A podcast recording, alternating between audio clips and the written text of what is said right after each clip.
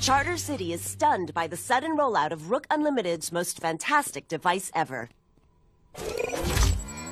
The Smart Mark. Throw your other devices away because the Smart Mark is more than just a phone. It's part of you. Use it as cash. Book your travel. And even shoot video. Distribution points are all over the city. And don't let the lines discourage you. The Rook Unlimited Smart Mark is worth the wait. I never realized how wonderful technology could make me feel. The Smart Mark has brought order to my life. And the best part? It's absolutely free. A gift of thanks to our city from Rook Unlimited. 23% of the population has been given the smart mark, number one. Time to test our system, number six. The Flex Fighters are out there somewhere. Teaming up with Jonathan Rook. Let's put our new recruits to work. Subtly.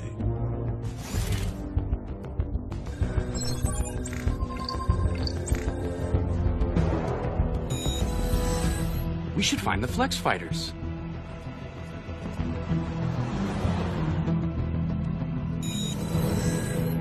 I ought to find the Flex Fighters. We should find the should Flex find the Fighters. Flex Fighters. We should find the Flex Fighters.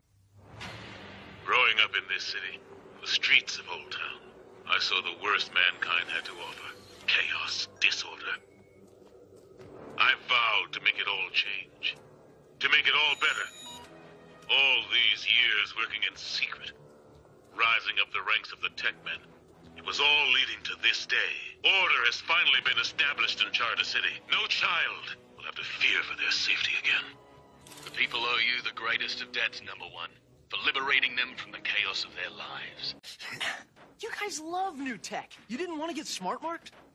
no way. That's clearly some shady biz. Who wants to be? You call yourself a man of science. World order is our destiny. Submit to a smart mark and join the glorious victory of order over chaos, or you will be eliminated. Grandpa, Mr. Savick, uh, uh, where is everybody? Ah, they all went to get those foolish new devices. What? Uh, no, they can't. Grandpa, those things are dangerous. It's a conspiracy. Mind control. Ha! I knew it! Ah.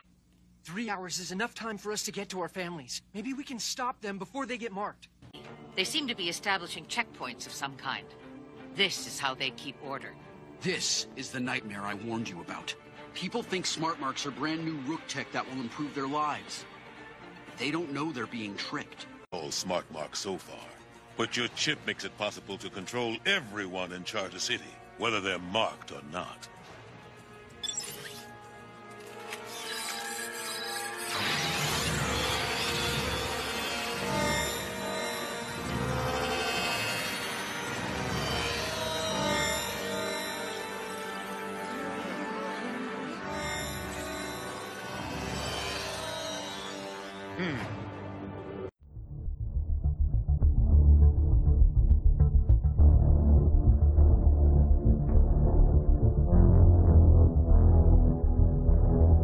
Γεια σας φίλοι μου, είναι Σάββατο 6 Φεβρουαρίου 2021 Ελπίζω να είστε όλοι καλά, να είστε γεροί και δυνατοί όπως λέμε ούτως ώστε να καταφέρουμε να ανταποκριθούμε στην ανάλυση της επικαιρότητας ε, και των ξέφρενων γεγονότων που συμβαίνουν.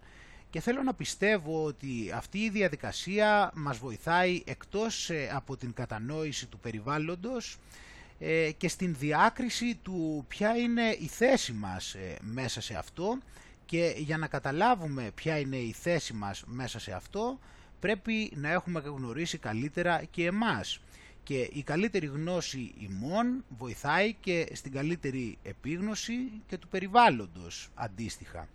Ε, αυτή βέβαια είναι μια προσέγγιση η οποία δεν ταιριάζει με τη γραμμική λογική της σύγχρονης επιστήμης αλλά, εν πάση περιπτώσει, ας ε, ξεκινήσουμε να μπούμε λοιπόν, ε, να δούμε ποια πραγματάκια θέλουμε να δείξουμε σήμερα, που φαίνεται πως πλέον ε, έχουμε φτάσει σε ένα σημείο που οριακά δεν έχουν διαβεί το Ρουβίκονα ή τον έχουν διαβεί, κάπου εκεί πέρα είμαστε, δηλαδή λίγο πριν τις όχθες να το πω, να το πω ότι τις περάσανε, κάπου εκεί πέρα είμαστε, ε, και σε γενικές γραμμές ε, σκέφτομαι πως ίσως και καλύτερα γιατί θα πρέπει και αυτό έτσι θα πρέπει να υπάρξει ίσως μια αλληλουχία γεγονότων ε, μέχρι να όπως και στην αρχαία τραγωδία αφού οι ήρωες περάσουν τις διαδικασίες να επέλθει στο τέλος η κάθαρση. Οπότε για να δούμε σήμερα τι πραγματάκια ενδιαφέροντα έχουμε να δούμε εκτός από τις αλλαγές ε, τις οποίες ε, δεν, τι, να, τι να πεις δηλαδή κάθε φορά για τα καινούρια μέτρα τα οποία αναλαμβάνονται εκτός λοιπόν από αυτές τις αποφάσεις τώρα ότι και καλά πρέπει να, βγαίνουμε, να βγαίνουν στην Ελλάδα από τις 6 ώρα τα Σαββατοκύριακα ε, μην πάνε και αύριο τώρα θα το άμα το, μην πάνε και την Κυριακή και το κάνουν ξέρω εγώ και τίποτα ε, 6 ώρα και τις καθημερινές αλλά τέλος πάντων οπότε ε, θέλω να δούμε λοιπόν σήμερα καταρχάς ε, για το όπως σου είπα στο προηγούμενο πώς οι μεταβλητές αυξάνονται Οπότε εδώ θα δούμε και μια νέα μεταβλητή που έχουν σκεφτεί ε, που θα έχει να κάνει με τη μίξη των εμβολίων. Έτσι, οπότε θα το δούμε αυτό στη συνέχεια. Ε, θα δούμε γενικότερα ότι υπάρχει αρνητισμός γενικώς για τα εμβόλια. Θα δούμε όμως ε, και πώς ε, ασκείται πίεση στην Ελλάδα. Θα σου δείξω κάτι καινούριο, ένα καινούριο σύστημα που ετοιμάζει η Βρετανία για τις αφήξεις που έχει ενδιαφέρον πιστεύω. Θα σου δείξω εδώ κάποιες έρευνες πάλι σημαντικές. Θα σου δείξω κάτι πάρα πολύ σημαντικό για το CDC και για, το, για τα νούμερα που έβγασαν και τι έχει γίνει στην ουσία που πάνω κάτω το ξέρουμε αλλά ε, είναι κρίσιμο το γεγονός ότι έρχεται και στην επιφάνεια αυτό το πράγμα. Θα δούμε νέες μεθόδους ε, lockdown ε, και πώς φαντάζονται την επόμενη μέρα στην Ευρώπη γιατί όταν τη βλέπουμε τι κάνουν τώρα εκεί ε, καταλαβαίνουμε και πώς φαντάζονται την επόμενη μέρα στην Ευρώπη.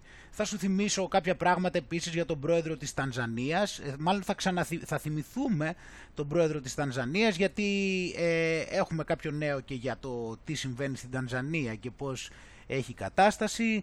Ε, και θέλω να σου δείξω και τώρα το νέο φρούτο κάτι που είχαμε προβλέψει στην προηγούμενη εκπομπή και μας ήρθε στα χέρια ακριβώς ε, κάτι το, αυτό το οποίο περιμέναμε έτσι ούτως ώστε να αρχίσουν και να δένουν οι αφορμές για να μπούμε σε μια νέα παγκόσμια τάξη.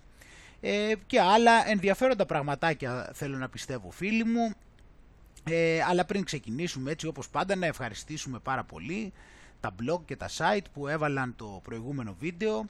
Ε, είναι το kozanara.gr, ε, ο parlapipas.gr, ε, λουτράκιοντισέας.blogspot.com σκεφτόμαστε ελληνικά.blogspot.com ε, το group ε, ο Αρχάγγελος Μιχαήλο Ταξιάρχης ε, οι μάσκες πέφτουν.blogspot.com odysseatv.blogspot.com ο ασκητής.blogspot.com χαλαράκαφέ.blogspot.com thesecretrealtruth.blogspot.com το, η σελίδα Καιρών Γνώθη στο facebook, cookfamily.blogspot.com ε, ε, το group Hellas Liberation Organization εργαζόμενοι demos.blogspot.com διόδοτος pavlak.blogspot.com το κανάλι στο YouTube Κατακλυσμός Νόε Παναγία Παύλα Ιεροσολυμίτισσα.blogspot.com taegetosblog.wordpress.com ε, η, σελίδα Global Hellenic Resistance του Zionists, Masons and Satanists και ανατροπή τώρα.blogspot.com Σας ευχαριστώ πάρα πολύ όλους που βάλατε το βίντεο και βοηθήσατε να προωθηθεί το έργο μου αυτούς τους καιρούς, τους δύσκολους που ε, κάθε τι μας πάει ενάντια. Αλλά να είστε καλά όλοι φίλοι μου και εσείς και τα blog και τα site και να με συγχωρούν και όσοι ε, ενδεχομένως να έβαλαν το βίντεο και να μην το γνωρίζω να είστε όλοι καλά. Και πάμε να μπούμε λοιπόν έτσι να μπούμε γιατί έχουμε να δούμε και να πάμε και να μιλήσουμε για τον παπά έτσι. Εδώ παπάς εκεί παπάς. Πού είναι ο παπάς; Δεν πρόκειται να τον βρεις στον παπά, όπως δεν βρίσκεις τον παπά και στον κανονικό τον παπατζή. Εδώ λοιπόν έχουμε το καινούριο λοιπόν σύστημα, αφού έχουμε είπαμε τα μπλεξίματα με το πόσα εμβόλια θα πάρουμε και άμα έχουμε βελόνες και πόσα θα μας δώσει Pfizer και πόσα θα μας δώσει η, ξέρω εγώ, η AstraZeneca και το ένα και το άλλο. Τώρα λοιπόν έχουμε την καινούρια φαϊνή πάντα για το καλό μας και πάντα επειδή σε επιστημονικά πλαίσια και βλέπουμε ότι εδώ η Αγγλία λοιπόν ξεκινάει να δοκιμάζει το να αναμειγνύει τα εμβόλια. Κατάλαβες, θα ξεκινάει μια έρευνα στην οποία θα δοκιμάσουν να τα αναμειγνύουν γιατί λέει άμα δουν ότι τα καταφέρνουν σημαίνει ότι αυτό θα υπάρχει μεγαλύτερη ευελιξία ε, στη διανομή των εμβολίων. Κατάλαβες; Ε, είναι λογικό αυτό τώρα πάλι, έτσι, είναι κάτι λογικό. Οπότε θα ξεκινήσουν εκεί πέρα τις, θα ξεκινήσουν τις έρευνες ε, για να δούνε γιατί λένε ότι είναι ακόμα πιθανό λέει ότι άμα ε, τις ενώσουν είναι, είναι πιθανότερο λέει ότι τα αντισώματα μπορεί να διαρκέσουν ακόμα περισσότερο. Ότι δηλαδή, αυτά, ότι δηλαδή άμα τις αναμίξεις αυτοί φαντάζονται ότι μπορούν να γίνουν και πιο, να μπουσταριστούν και όλα στα εμβόλια. Κατάλαβες τώρα τι σου λέει.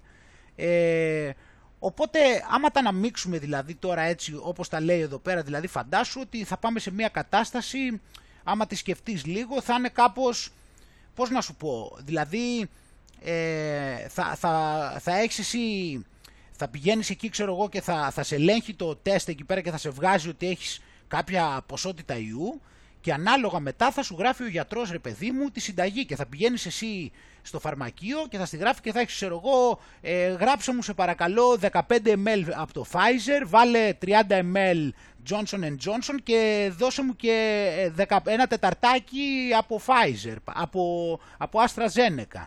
Ανέμειξε τα αυτά έτσι, ο γιατρός αυτή τη συνταγή έδωσε για μένα. Οπότε θα πηγαίνουμε έτσι κάπως. Κατάλαβες, θα πηγαίνει δηλαδή πιάσε μου 5 AstraZeneca, 2 γραμμαριάκια ξέρω εγώ Pfizer ε, και μετά ξέρω εγώ δώσε μου και λίγο για να ρίξω από πάνω και λίγο έτσι ένα ml Moderna, έτσι λίγο για να πάρει. Ε, εντάξει, όλα αυτά όμως θα, θα, βγάλουν, θα είναι ισχυρότερα, δηλαδή έτσι θα μπορούμε να αντιμετωπίσουμε καλύτερα τον ιό. Οπότε έτσι για μία ακόμα φορά οι επιστήμονες ε, δούλεψαν για το καλό της ανθρωπότητας και φυσικά εδώ πέρα ο Μπόρις Τζόνσον δεν μπόρεσε να μην τους ακούσει. Οπότε εδώ πέρα οι επιστήμονες συνεχίζουν το ε, ε θεάρεστο, ε, το, ούτε, ούτε για ηρωνία βασικά δεν μπορώ να χρησιμοποιήσω αυτή τη λέξη, ε, αυτό το εξαίρετο έργο τους το συνεχίζουν και βλέπουμε εδώ λοιπόν ότι βόμβα από Θωμαίδη λέει για την Αττική, εκτίμηση για αύξηση έως και 200%. Έτσι, μέσα από τα λίμματα. Οπότε λέει ο καθηγητής αναλυτικής χημίας του Πανεπιστημίου Αθηνών Νίκος Θωμαίδης έδειξε μια εικόνα που κανείς δεν θα ήθελε να δει στα λίμματα της Αττικής. Είπε ότι η αύξηση που εκτιμάται ότι θα έχουμε αυτή τη βδομάδα στο οικό, στο οικό φορτίου που ανοιχνεύεται στα λίμματα θα είναι έως και 200%. Κατάλαβες τώρα γιατί, σου, γιατί προτείνουν το κινέζικο το τεστ. Γιατί με το κινέζικο το τεστ θα μπορείς να τα προλάβεις τα λίμματα από πιο πριν. Αυτό ήταν η λογική ώρα, τόσο καιρό που το σκεφτόντουσαν. Κατάλαβες; Γιατί, θα, γιατί άμα βάλεις εκεί το τεστ θα το πιάσεις, στο, θα το πιάσεις στον ιό πριν προφτάσει και ξεφύγει και πάει στο λίμα. Είναι δηλαδή ένα τεστ το οποίο προλαμβάνει αυτές εδώ πέρα τις συνέπειες. Οπότε για να το λύσουμε πρέπει απλά να κάνουμε μαζικά κινέζικα τεστ. Είναι πολύ απλό. Ε, κατάλαβες οπότε λοιπόν ε, από τη στιγμή που ελείψει του κινέζικου τεστ δυστυχώς βλέπουμε ότι θα υπάρξει αυτή η τεράστια αύξηση η οποία να κάνω αυτή τη δυσμενή πρόβλεψη τώρα που να ξέρω κι εγώ βέβαια ξέρει κανείς αλλά μάλλον θα μας οδηγήσει σε κάποιο τρίτο κύμα. Δεν ξέρω τώρα πώς την έχω αυτή την ιδέα πώς μου έχει κολλήσει γιατί και οι ειδικοί φυσικά δεν μπορούν να κάνουν πρόβλεψη. Τι είναι, μάντιδες είναι για να μας πούνε για τρίτο κύμα. Δεν έχουν πει κάτι. Εμένα κάπως μου ήρθε μόνο. Μην νομίζω ότι το έχω ακούσει πουθενά. Δεν το έχει συζητήσει κανείς, ε, γιατί δεν γίνεται αυτοί να κάνουν πρόβλεψη. Οι επιστήμονες είναι. Δεν είναι, δεν είναι καφετζούδες, έτσι δεν είναι. Ε, βέβαια, παρό, βέβαια όπως ε, υποπτευόμασταν κιόλας που το έχουμε συζητήσει και όλο αυτόν τον καιρό. Βέβαια ξέρουμε ότι θα αυξηθεί η πίεση, αλλά ξέρουμε ότι βλέπουμε εδώ από μεγάλη έρευνα, βλέπουμε στο Wall Street Journal έτσι, ότι ε, προβληματίζονται διότι ε, ότι υπάρχουν πολλοί οι οποίοι εδώ πέρα βγάλανε ένα τέταρτο των, ε, των ενηλίκων ότι δεν θέλουν να κάνουν εμβόλια, βγάλανε αυτοί. Ε, έτσι, επειδή δεν εμπιστεύονται το, επειδή δεν ότι φοβούνται τις ε, συνέπειες ε, και άλλοι δεν εμπιστεύονται το κράτος. Τι λες καλέ, μα είναι δυνατόν τώρα. Ε, οπότε ήταν έρευνα από 68.000 ενηλίκους ε, από, από τις 6 έως 18 Ιανουαρίου.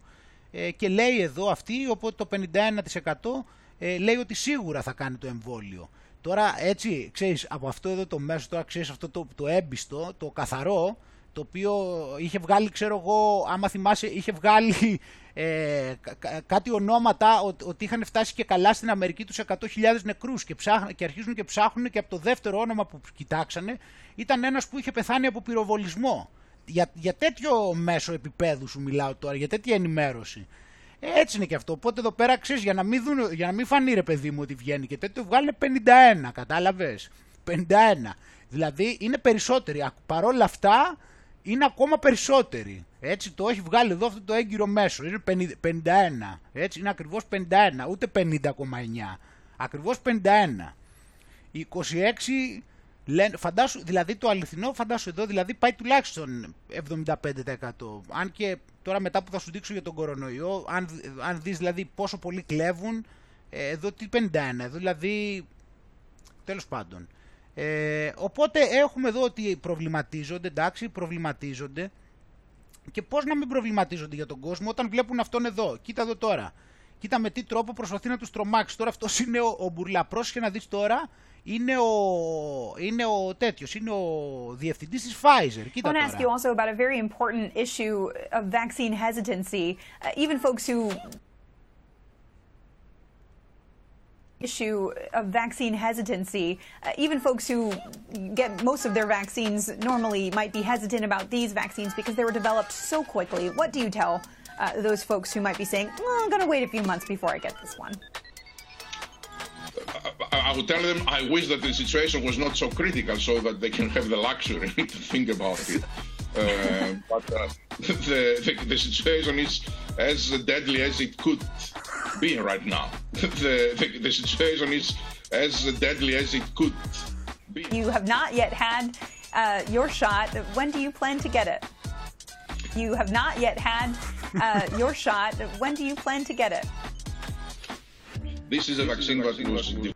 Έτσι, αυτό τώρα, ε, α, αυτός τώρα εδώ πέρα θεωρείται μεγάλη, και μεγάλη προσωπικότητα, αλλά δεν είναι, δεν, δηλαδή το, το φαντάζεις τώρα το, το επίπεδο του δουλέματος, δηλαδή, ξέρεις, δηλαδή έχεις ένα μωρό που είναι πέντε χρονών και ντρέπεσαι να σου ξεφύγει το γέλιο, ξέρω εγώ, γιατί λες θα με καταλάβει, έτσι.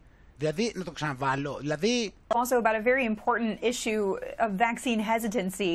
Uh, even folks who get most of their vaccines normally might be hesitant about these vaccines because they were developed so quickly. What do you tell uh, those folks who might be saying, well, I'm going to wait a few months before I get this one?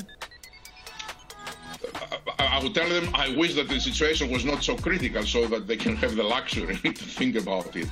Uh, but uh, the, the, the situation is as deadly as it could be right now. The, the, the situation is as... Άμα το, άμα το άκουσες γελάει και άλλοι από μέσα. Δηλαδή σκέψου πού απευθύνονται. Σκέψου πού έχουμε μπλέξει. Έχουμε τέτοιους συνανθρώπους που, που α, ακούν αυτόν εδώ πέρα εκείνη την ώρα ότι η κατάσταση είναι τόσο θανατηφόρα όσο δεν πάει άλλο. Σκέψου που τους το λέμε αυτόν τον τρόπο και τον ακούνε και πάνε και χτυπάνε και ένεση κιόλας. Και εδώ πέρα τώρα βέβαια όπως αναμένουμε λοιπόν πάμε να δούμε εδώ τώρα λοιπόν εδώ που είπαμε και στο προηγούμενο εκεί από τα παλαμάκια με τους υγειονομικούς έτσι και με όλα αυτά για τον ηρωισμό, για τους ηρωισμούς έτσι που κάνανε εκεί και τι σπουδαίοι που είναι και πόσο είναι στην πρώτη γραμμή και ότι εμείς τους χρωστάμε για αυτόν τον αγώνα που κάνουνε. Για να δούμε τώρα λοιπόν τι θα γίνει. Τι λέτε, ε, είναι φανερό ότι το, το, το, να, δούμε έτσι, να, να δούμε τι θα γίνει τώρα με, σύμφωνα με τον κύριο Αλιβιζάτο τι θα γίνει με τους υγειονομικούς οι οποίοι δεν θέλουν να εμβολιαστούν. Εμβολιάζομαι είναι ένα, να μην εμβολιάζομαι είναι ένα πώς να πω, είναι ένα, ανήκει στον πυρήνα των, της ελεύθερης διάθεσης της προσωπικότητάς μου, της ελευθερία, των ελευθεριών μου, των δικαιωμάτων μου. Μπορεί αυτό να παραβιαστεί αν είμαι γιατρός και συνεπώς από το μη εμβολιασμό μου τίθεται σε κίνδυνο η ζωή κάποιο ασθενούς που έρχεται ανυποψίαστος στο νοσοκομείο σε μένα; Δεν ε, μπορεί να υποχρεωθεί κανένας ο οποίος για σοβαρούς λόγους συνειδήσεως, επαναλαμβάνω, σοβαρούς λόγους συνειδήσεως, θρησκευτικής, mm-hmm. φιλοσοφικής ή άλλης, ε, δεν μπορεί να υποχρεωθεί ε, να εμβολιαστεί αν δεν το επιθυμεί. Μάλιστα. Ε, επαναλαμβάνω, όχι διότι το αμέλησε ή διότι δεν το πήρε χαμπάρι ή διότι για οποιοδήποτε άλλο λόγο, επαναλαμβάνω αν επικαλείται σοβαρούς λόγους συνειδήσεως. Αυτό τι σημαίνει; Ότι ακόμη και ένας γιατρός, ο οποίος θα, επικα... θα επικαλεστεί τέτοιους λόγους, μπορεί να απαλλαγεί από αυτή την υποχρέωση. Αλλά προσέξτε, ε, επειδή ο γιατρός είναι και λειτουργός, θα έλεγα είναι προπάντων λειτουργός της υγείας, ε, το κράτος οφείλει το συγκεκριμένο γιατρό να του απαγορεύσει να βλέπει ασθενείς, να τον βάλει ενδεχομένως σε μια δουλειά μπροστά σε ένα κομπιούτερ και να επεξεργάζεται στατιστικά στοιχεία ή οτιδήποτε άλλο, χωρίς να έρχεται σε επαφή, επαναλαμβάνω, με κανέναν ασθενή. Δηλαδή δεν είναι δυνατόν επικαλούμενος ε, ακόμη και τους σοβαρότερους λόγους να εξακολουθήσει να βλέπει ασθενείς, διότι δεν αφορά τον ίδιο προφανώς το θέμα, αφορά τους ασθενείς του. Οπότε λοιπόν, ε, από ό,τι καταλαβαίνω εγώ δηλαδή, έτσι από ό,τι καταλαβαίνω εδώ, εγώ λέω ότι όποιος γιατρός δεν εμβολιαστεί, θα τον βάλουν στα μαγειρία του νοσοκομείου σε ένα δωμάτιο να καθαρίζει πατάτες. Γιατί εκεί πέρα δεν θα έρχεται σε επαφή με άλλους και θα, μπορεί, και θα τον βάλουν εκεί πέρα και θα είναι ασφαλές από τον κοροϊδοϊό από τη στιγμή που δεν εμβολιάστηκε. Βέβαια και όλοι οι υπόλοιποι που εμβολιάστηκαν το ίδιο με αυτόν θα πρέπει να κάνουν στην ουσία γιατί από ό,τι είπαμε τα εμβόλια δεν εμποδίζουν τη μετάδοση του, του βλακοϊού. Οπότε ε, όπως καταλαβαίνουμε αυτό που είπε προηγουμένως ο κύριος δεν ευσταθεί επιστημονικά βάσει του τι μας λένε τουλάχιστον έτσι.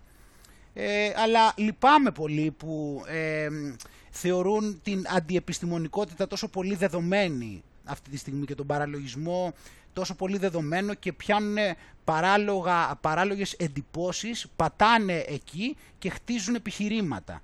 Πού πάτησε τώρα δηλαδή στον εμβολιασμό στο ότι κινδυνεύουν οι ασθενείς από ποιον, από αυτόν που το εμβόλιο δεν προστατεύει τη μετάδοση; Από αυτόν που, από, το, από ποιον, από το Φάουτσι που φοράει δύο μάσκες και τον Τζιόδρα και τον Τζίπρα με τα εμβόλια που φοράνε δύο μάσκες.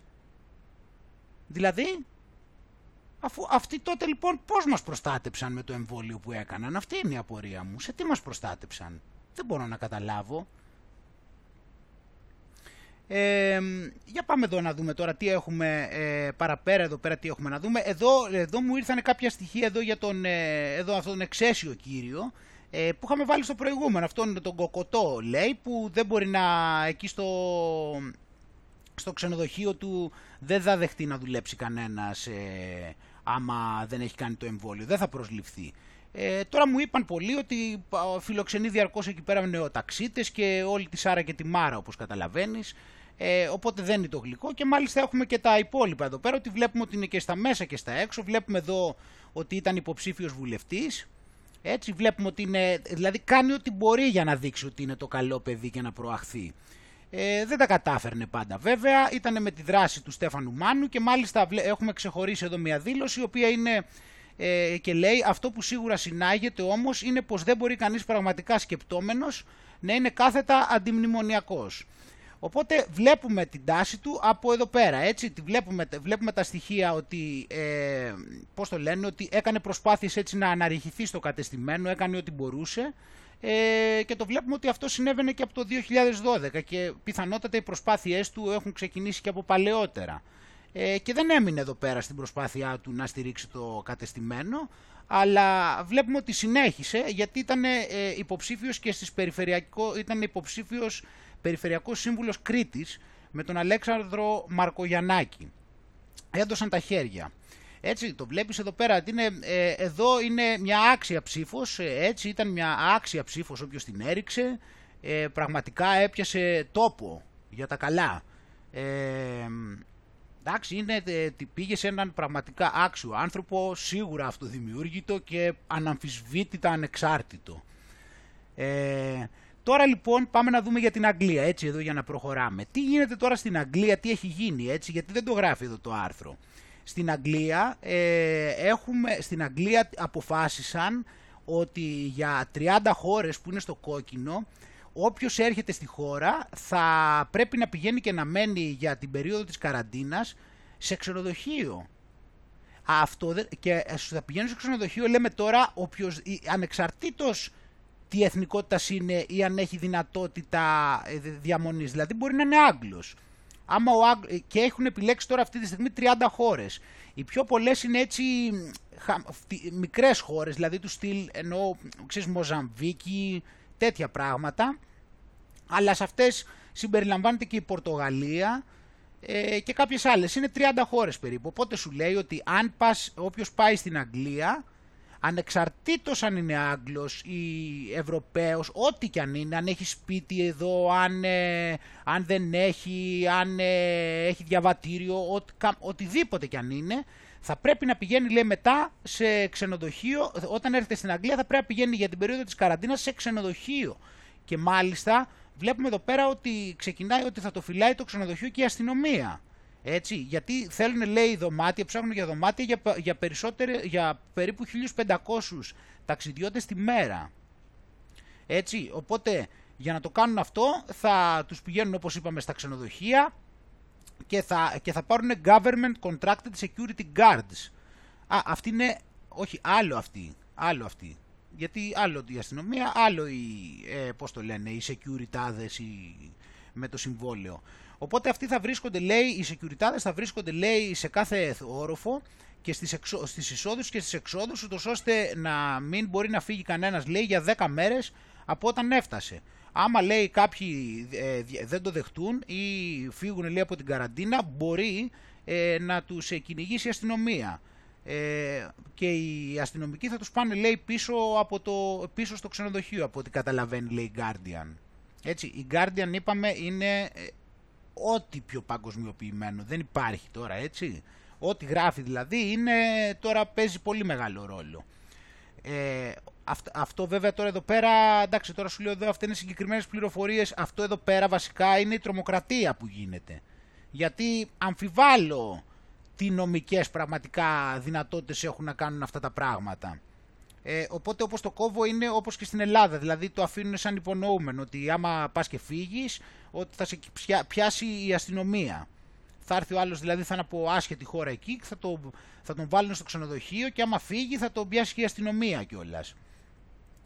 Ε, και έχουν έρθει λοιπόν σε επαφή τώρα με την αστυνομία έτσι για να, για να βοηθήσει για αυτό το πράγμα. Οπότε ε, τώρα εδώ κοιτάνε, του, εδώ μιλάει συγκεκριμένα για τις μεθοδολογίες, γιατί μην νομίζεις ότι αυτό, αυτό το πληρώνουν οι ταξιδιώτες, έτσι, μην νομίζεις ο μαύρος, δεν πρόκειται φυσικά, μην νομίζεις ότι θα το κεράσει, άλλο που το χρήμα του δεν του είναι τίποτα, όχι, θα τους, θα τους βασανίσει κιόλας. θα το πληρώνουν αυτοί.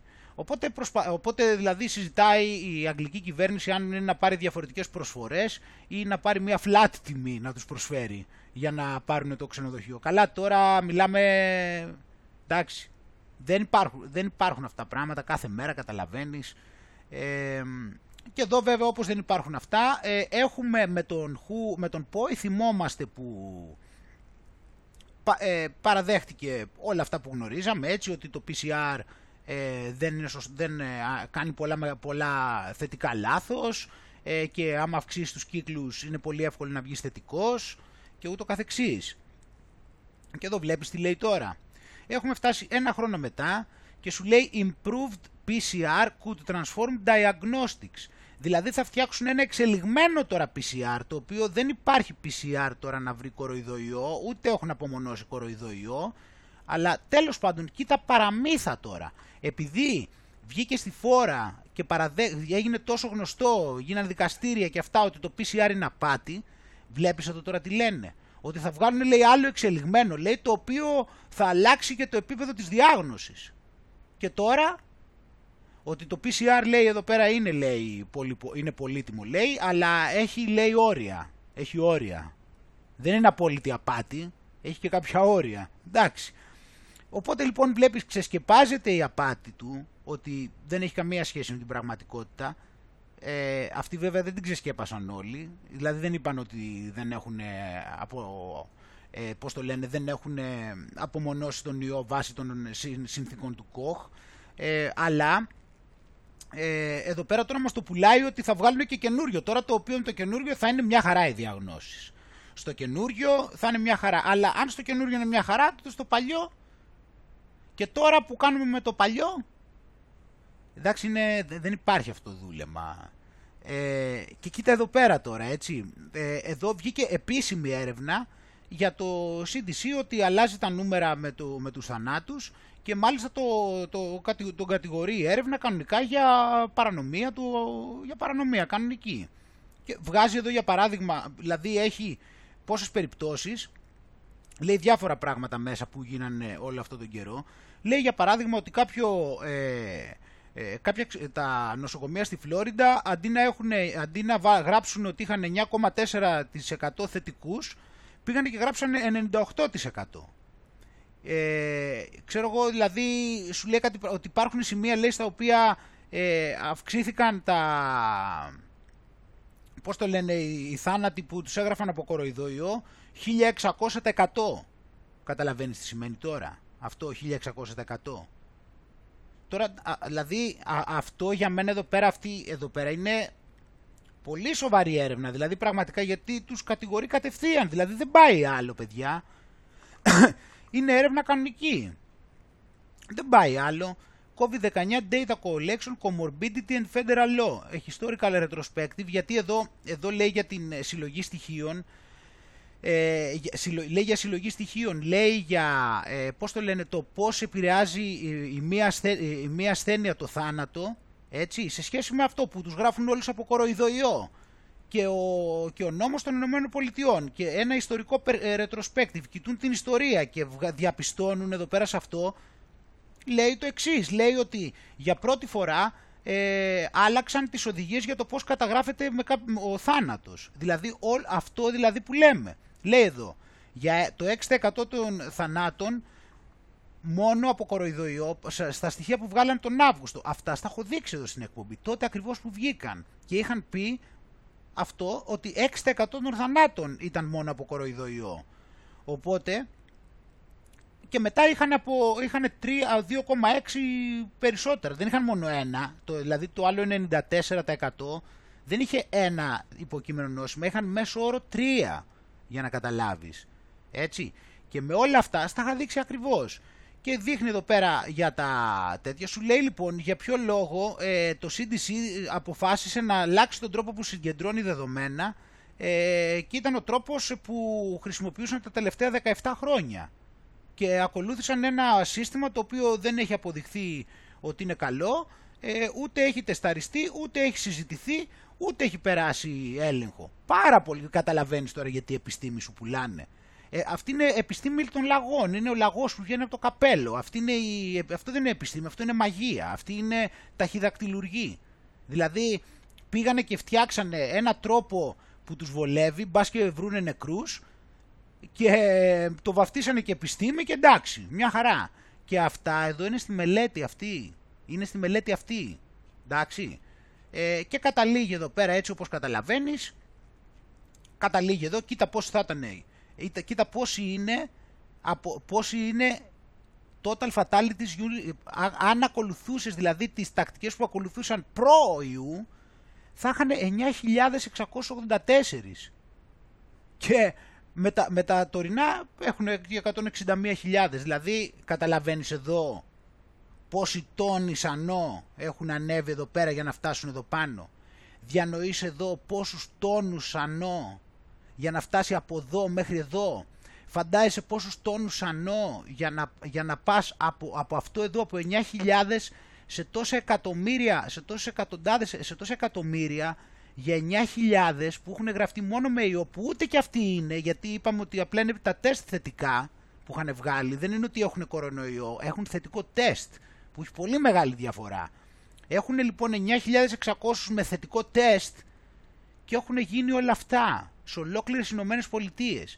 με τον αντίστοιχο τρόπο, δηλαδή έτσι και πας στη, στην Ελλάδα και υπολογίσεις, ξέρω εγώ, αυτά με το, τε- που βγαίνουν κάθε μέρα, ξέρω εγώ, 97% με υποκείμενο νόσημα τόσο, τόσο καιρό, πόσο νομίζεις θα βρεις στην Ελλάδα, θα βρεις, ξέρω εγώ, 250 άτομα, το πολύ, που έχουν θετικό τεστ, λέμε τώρα εδώ και ένα χρόνο, και θα βρεις για, που έχουν πεθάνει με θετικό τεστ, χωρίς να τους έχουν βρει άλλο υποκείμενο νόσημα, θα υπάρχουν γύρω στα 250 άτομα, ξέρω εγώ, όλων των ηλικιών, για να καταλάβεις, για να, για να αντιληφθείς το μέγεθος της απάτης.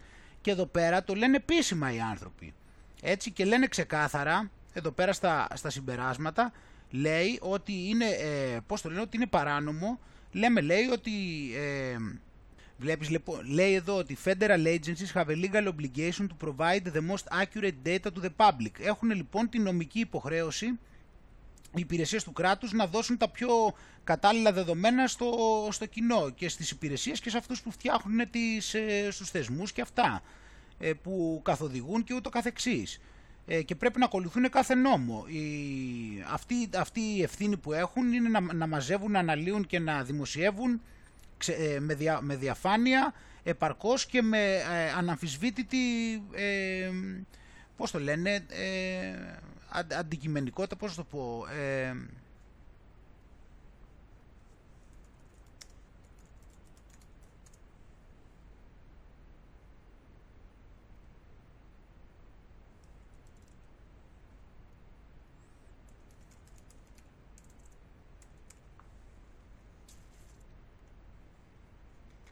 ακαιρεότητα. Οπότε είναι, ε, μας προβληματίζει λοιπόν, ε, ειδι- α, λέει και λέει ειδικότερα κατά τη διάρκεια μιας εθνικής κρίσης. Οπότε μας προβληματίζει ότι πιθανότατα, ε, πιθανότατα εν γνώση τους, σκόπιμα, ε, απέτυχαν να μαζέψουν, να αναλύσουν και να δημοσιεύσουν, ε, ε, πώς το λένε, σωστά δεδομένα, τα οποία ε, χρησιμοποιήθηκαν από τους, ε, από τους ε, πολιτικούς, έτσι να το πούμε, ε, ούτως, οι οποίοι θα ε, όριζαν την, πολιτι- την υγειονομική πολιτική κατά τη διάρκεια μιας ε, εθνικής κρίσης.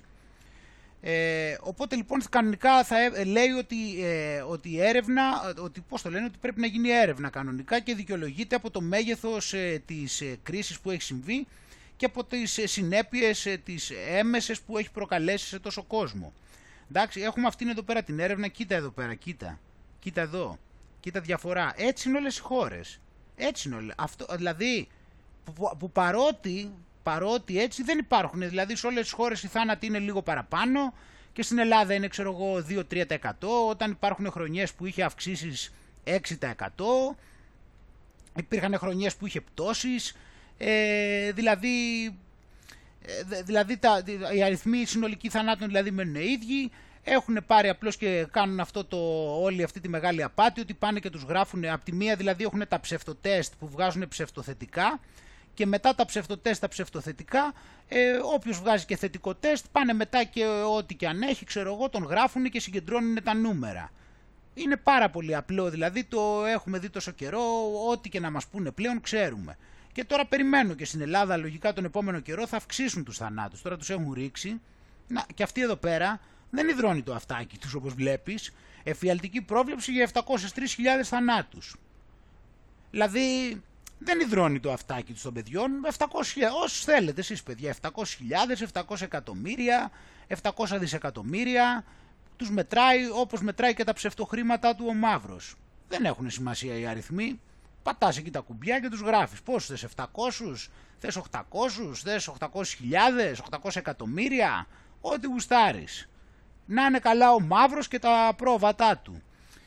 Ε, εδώ έχουμε μία ακόμα έρευνα που δεν την είχα δείξει τις προηγούμενες μέρες ε, στο οποίο θα καταλήξουμε στο συμπέρασμα ε, το οποίο αυτή έχει να κάνει με, ε, πώς το λένε, τε- τε- π- πήραν από πάρα πολλά κράτη στον κόσμο, από όποια κράτη βασικά, γιατί αν δούμε ότι αναφέρει για 188 χώρες ε, που έχουν αναφέρει τουλάχιστον μία υπόθεση, ε, αυτοί, αυτοί κράτησαν τους, ε, που είχαν τουλάχιστον 10 θανάτους, πριν τις χώρες που είχαν τουλάχιστον 10 θανάτους μέχρι τις 31 Αυγούστου και την Κίνα και τις Ηνωμένες Πολιτείες τις χώρισαν και σε μέρη. Ε, οπότε, σε όλη αυτή την έρευνα λοιπόν, για να πάμε στο zoom, ε, έδειξαν το εξής, ότι, να δούμε εδώ πέρα αυτό που μας ενδιαφέρει εμάς, το zoom, λέει ότι stringency of the measures settled to fight pandemia, including lockdown, did not appear to be linked with death rate. Οπότε λοιπόν βλέπεις εδώ φανερά ότι το, η σκληρότητα των μέτρων για να καταπολεμήσουν την πανδημαγωγία συμπεριλαμβανομένου του lockdown δεν φαίνεται να συνδέονται με το ρυθμό θανάτων. Είμαστε σαφείς; Εντάξει. Γιατί με το ρυθμό θανάτων τι άλλο θα παίζει ρόλο; Life expectancy, το προσδόκιμο ζωής ε, και το πόσο αυτό πέφτει και τα, και τα υγειονομικά δεδομένα του κράτους, τα, τα δεδομένα της χώρας ε, και μετά και η οικονομία και το περιβάλλον, εντάξει. Αλλά κυρίως όπως βλέπεις ήταν καθαρά το προσδόκιμο ζωής. Τι άλλο; Ε, και ο πόσο, συχνά, πόσο γρήγορα πέφτει. Τι άλλο; Ε, απλά πραγματάκια. Έτσι. Είναι δηλαδή όλα, δε, είναι, είναι δηλαδή η κατάσταση καλύτερη από παλιά, γιατί δεδομένου του ότι έχουν κάνει κανονικά έπρεπε να έχουμε υπερπολαπλάσιους θανάτους, άρα στην ουσία είμαστε, οι άνθρωποι είναι πολύ υγιέστεροι από παλιά, εγώ αυτό καταλαβαίνω, τουλάχιστον από πέρυσι, είναι πολύ πιο υγιής, ούτε συνάχη δεν βλέπεις, δεν τρέχει συνάχη, δεν βλέπουμε ιώσεις, δεν βλέπουμε τίποτα, είναι, ε, φαίνονται όλοι υγιείς, στην Ελλάδα ε, έχει και εξαιρετικό καιρό, ε, τώρα λογικά τώρα που θα πρέπει να πιέσει λίγο το πράγμα με τα εμβόλια θα αρχίσουν να γράφουν περισσότερους θανάτους, αλλά δεν πάει πάνω από 120, δηλαδή πάνω από το 1 τρίτον που πεθαίνουν κάθε μέρα είναι δύσκολο να πάει, το είπαμε και στην προηγούμενη, πόσο να πάει; Νομίζω. Οπότε τώρα με τα εμβόλια το τρίτο κύμα πιστεύω θα πάει γύρω στα 100-120. Κάπου εκεί θα πάει το πράγμα. Αν μέχρι τότε δεν έχουν αλλάξει τα δεδομένα, γιατί τώρα σου μιλάω πάντα με τα δεδομένα που έχουμε τώρα ότι συνεχίζονται έτσι, έτσι. Ε, βλέποντας λοιπόν και αυτόν πάμε να πάμε παραπέρα να δούμε λίγο κάποια πραγματάκια έτσι μέσα αφού, αφού έχουμε δηλαδή λοιπόν και έχουμε αποδείξει όλη αυτή την απάτη πολλάκις και μέχρι και αυτό το επεισόδιο να δεις αυτά που δείξαν προηγουμένως αποδεικνύουν την απάτη και τίποτα άλλο να μην έχεις δει. Ταυτόχρονα μας πιέζουν όλοι να κάνουμε ένα εμβόλιο που δεν έχει περάσει τη φάση 4 και όχι μόνο αυτό, ε, χωρίς να κινδυνεύουμε, δεν κινδυνεύουμε και χωρίς να κινδυνεύουμε μας επιβάλλουν να κάνουμε ένα εμβόλιο, θέλουν να το κάνουν υποχρεωτικό και δηλαδή στην ουσία ε, βασικά και για το εμβόλιο τώρα να το ξαναπώ και αυτό λίγο γιατί κυκλοφορεί λίγο και μου στέλνουν κάποιοι το έγγραφο της Ευρωπαϊκής Επιτροπής ότι και καλά ο εμβολιασμός δεν είναι υποχρεωτικός. Ε, παιδιά αυτό το έδειξα τώρα πριν από δύο-τρεις τέτοιο. Το λέει και αυτό. Και λέει και ένα εκατομμύριο άλλα όμως. Και είχαμε πει να μην σταθούμε εκεί πέρα. Τι θα πάει να πει λέει δεν είναι υποχρεωτικό. Εντάξει ωραία και τι δηλαδή θα σου πούνε ότι δεν σε κυνηγάνε με το όπλο; Αυτό δηλαδή τι έπρεπε, να μας κυνηγήσουν και με το όπλο; Εντάξει, μπορεί να το κάνουν και αυτό, αλλά λέμε ως τώρα.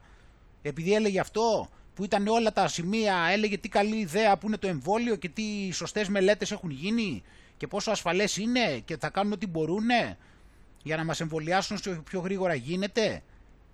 Περιμένεις ότι η Ευρωπαϊκή Επιτροπή ποτέ θα προστατέψει τα δικαιώματά σου; Οπότε λοιπόν μην συζητάμε τώρα για χαρτιά Ευρωπαϊκής Ένωσης τώρα και άμα λένε ότι ο εμβολιασμός δεν είναι υποχρεωτικός και δεν πρέπει να γίνει διάκριση. Γιατί ξέρεις ότι κανονικά και με τον νόμο πηγαίνουν εκεί. Οπότε τι, δεν θα γίνει υποχρεωτικό και θέλουν να γίνει υποχρεωτικό είπαμε, να μην μπορείς να σε διώχνουν από τη δουλειά, να σε κάνουν το ένα, το άλλο. Ε, και μέσα και σε όλα αυτά. Βέβαια βλέπουμε εδώ ότι στην Ιταλία πάει πρώτη τώρα, η Ιταλία προηγείται Ξέρεις, όπως η Ιταλία προηγούταν στους θανάτους που γράψανε από κοροϊδοϊό, τώρα προηγείται στα, ε, στις αλλεργικές συνέπειες από το εμβόλιο. Τρεις φορές πάνω από την Αγγλία. Αυτές όμως οι συνέπειες είναι από υποκείμενα νοσήματα. Λάθος το λέει, δεν είναι από το εμβόλιο. Είναι κανονικά πρέπει από υποκείμενα νοσήματα. Βασικά αυτό πρέπει να είναι εναλλακτικό site, γιατί σε κανονικό site θα έλεγε ότι έχουν κάνει το εμβόλιο αλλά έχουν αλλεργικές συνέπειες οφειλόμενες σε υποκείμενα νοσήματα. Άνθρωποι που έκαναν το εμβόλιο έχουν σοβαρές ε, αλλεργικές ε, αντιδράσεις οφειλόμενες ε, σε υποκείμενα νοσήματα. Έτσι είναι το σωστό. Οπότε κάτι έχει γίνει εδώ και έχουμε μια έκρηξη των αλλεργικών κρουσμάτων όπως βλέπουμε και εδώ πέρα και είναι και πολύ περισσότερα και από κάθε άλλον. Οπότε μάλλον τους δοκιμάσανε στο πρώτο τέτοιο, στο πρώτο lockdown του κάνανε εκεί το τεστ, τώρα τους κάνουν και το τεστ των εμβολίων και ξέρεις μετά στα επόμενα εμβόλια ξέρεις ποιο έρχεται η σειρά. Όπως αυτού που έγινε το, το πείραμα το δεύτερο, εκεί που ανοίγανε τους τάφους στη Θεσσαλονίκη, οπότε να ξέρεις το επόμενο, με τέτοια ξέρεις στο επόμενο εμβόλιο, ξέρεις ποιον έρχεται η σειρά να γίνει το πείραμα μετά την Ιταλία. Ε, Επίσης εδώ πέρα στην Ιταλία πάλι λέει σφαγή των ηλικιωμένων στο RSA στο Κόμο. 21 νεκροί ήταν εμβολιασμένοι, αναφέρει το Ιταλικό μέσο. Ο πρόεδρος του Ιδρύματος δήλωσε ότι η πρώτη δόση χορηγήθηκε στο 90% των εργαζομένων στον τομέα της υγείας και σχεδόν σε όλους τους ηλικιωμένους. Έως τις 6 Φεβρουαρίου, εάν δεν υπάρχει καθυστέρηση, θα χορηγήσουμε τη δεύτερη δόση. Αυτό σημαίνει ότι η πρώτη δόση του εμβολίου αληθοφανώς Κομίρνατη της Pfizer χορηγήθηκε σύμφωνα με το πρωτόκολλο τις τελευταίες 2 ή 3 μέρες απαριθμώντας 21 μέρες μετά την πρώτη ένεση. Άλλοι 40 μολυσμένοι και 4 νεκροί σε μια εγκατάσταση για τους ηλικιωμένους στην Κροταφεράτα.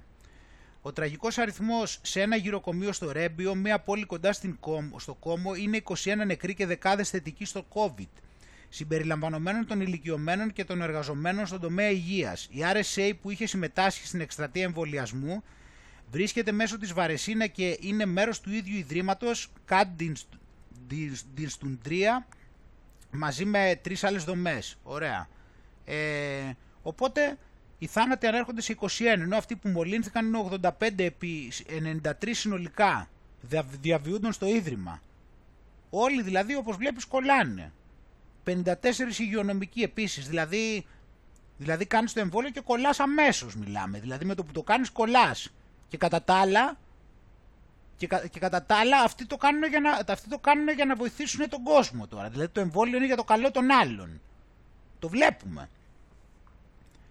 Ε, και οπότε ετοιμάζονται για τη δεύτερη δόση έτσι. Αυτοί ναι βέβαια πάνε καλά. Αυτός λοιπόν εδώ πέρα ε, θα το κρίνει η αρχή. Καλά τώρα εκεί αμήν, αμήν. Αλλά αυτή την ώρα η δικαστική αρχή δεν μπορεί να κάνει και πολλά.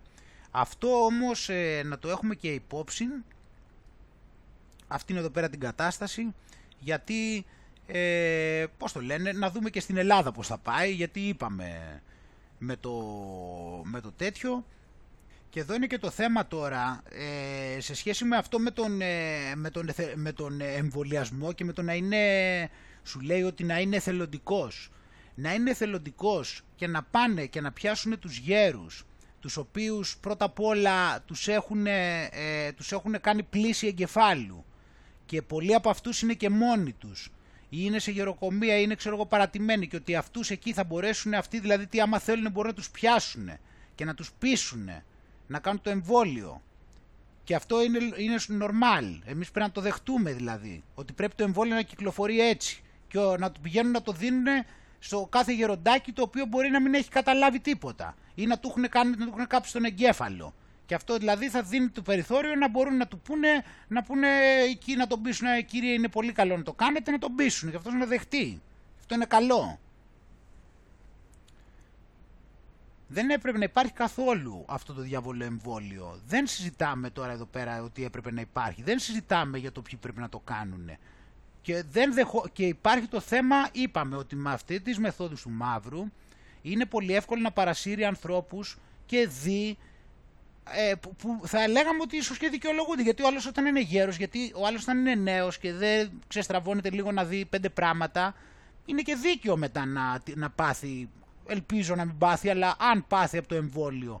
Ε, ένας γέρος όμως που είναι σε τέτοια ηλικία και δεν ξέρουμε πώς είναι το μυαλό του και η κατάστασή του, προφανώς δεν φταίει και ο ίδιος εντελώς για το αν δεν μπορεί να καταλάβει ποιο είναι το θέμα εδώ πέρα και έχει όλους αυτούς εκεί πέρα του όλα αυτά τα τέρατα να του εμφανίζονται ότι θέλουν και το καλό του, τι να κάνει και ο άνθρωπος; Πώς θα μπορέσει να διακρίνει την αλήθεια και στη μεγάλη απάτη που συμβαίνει; Εδώ πέρα, 19, χρονος λέει στην εντατική με μυοκαρδίτιδα, 5 μέρες από όταν έκανε το εμβόλιο και χωρίς να έχει υποκείμενα νοσήματα.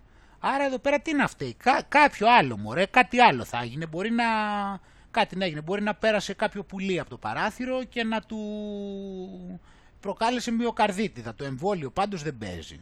Εγώ έτσι λέω. Ε, ναι.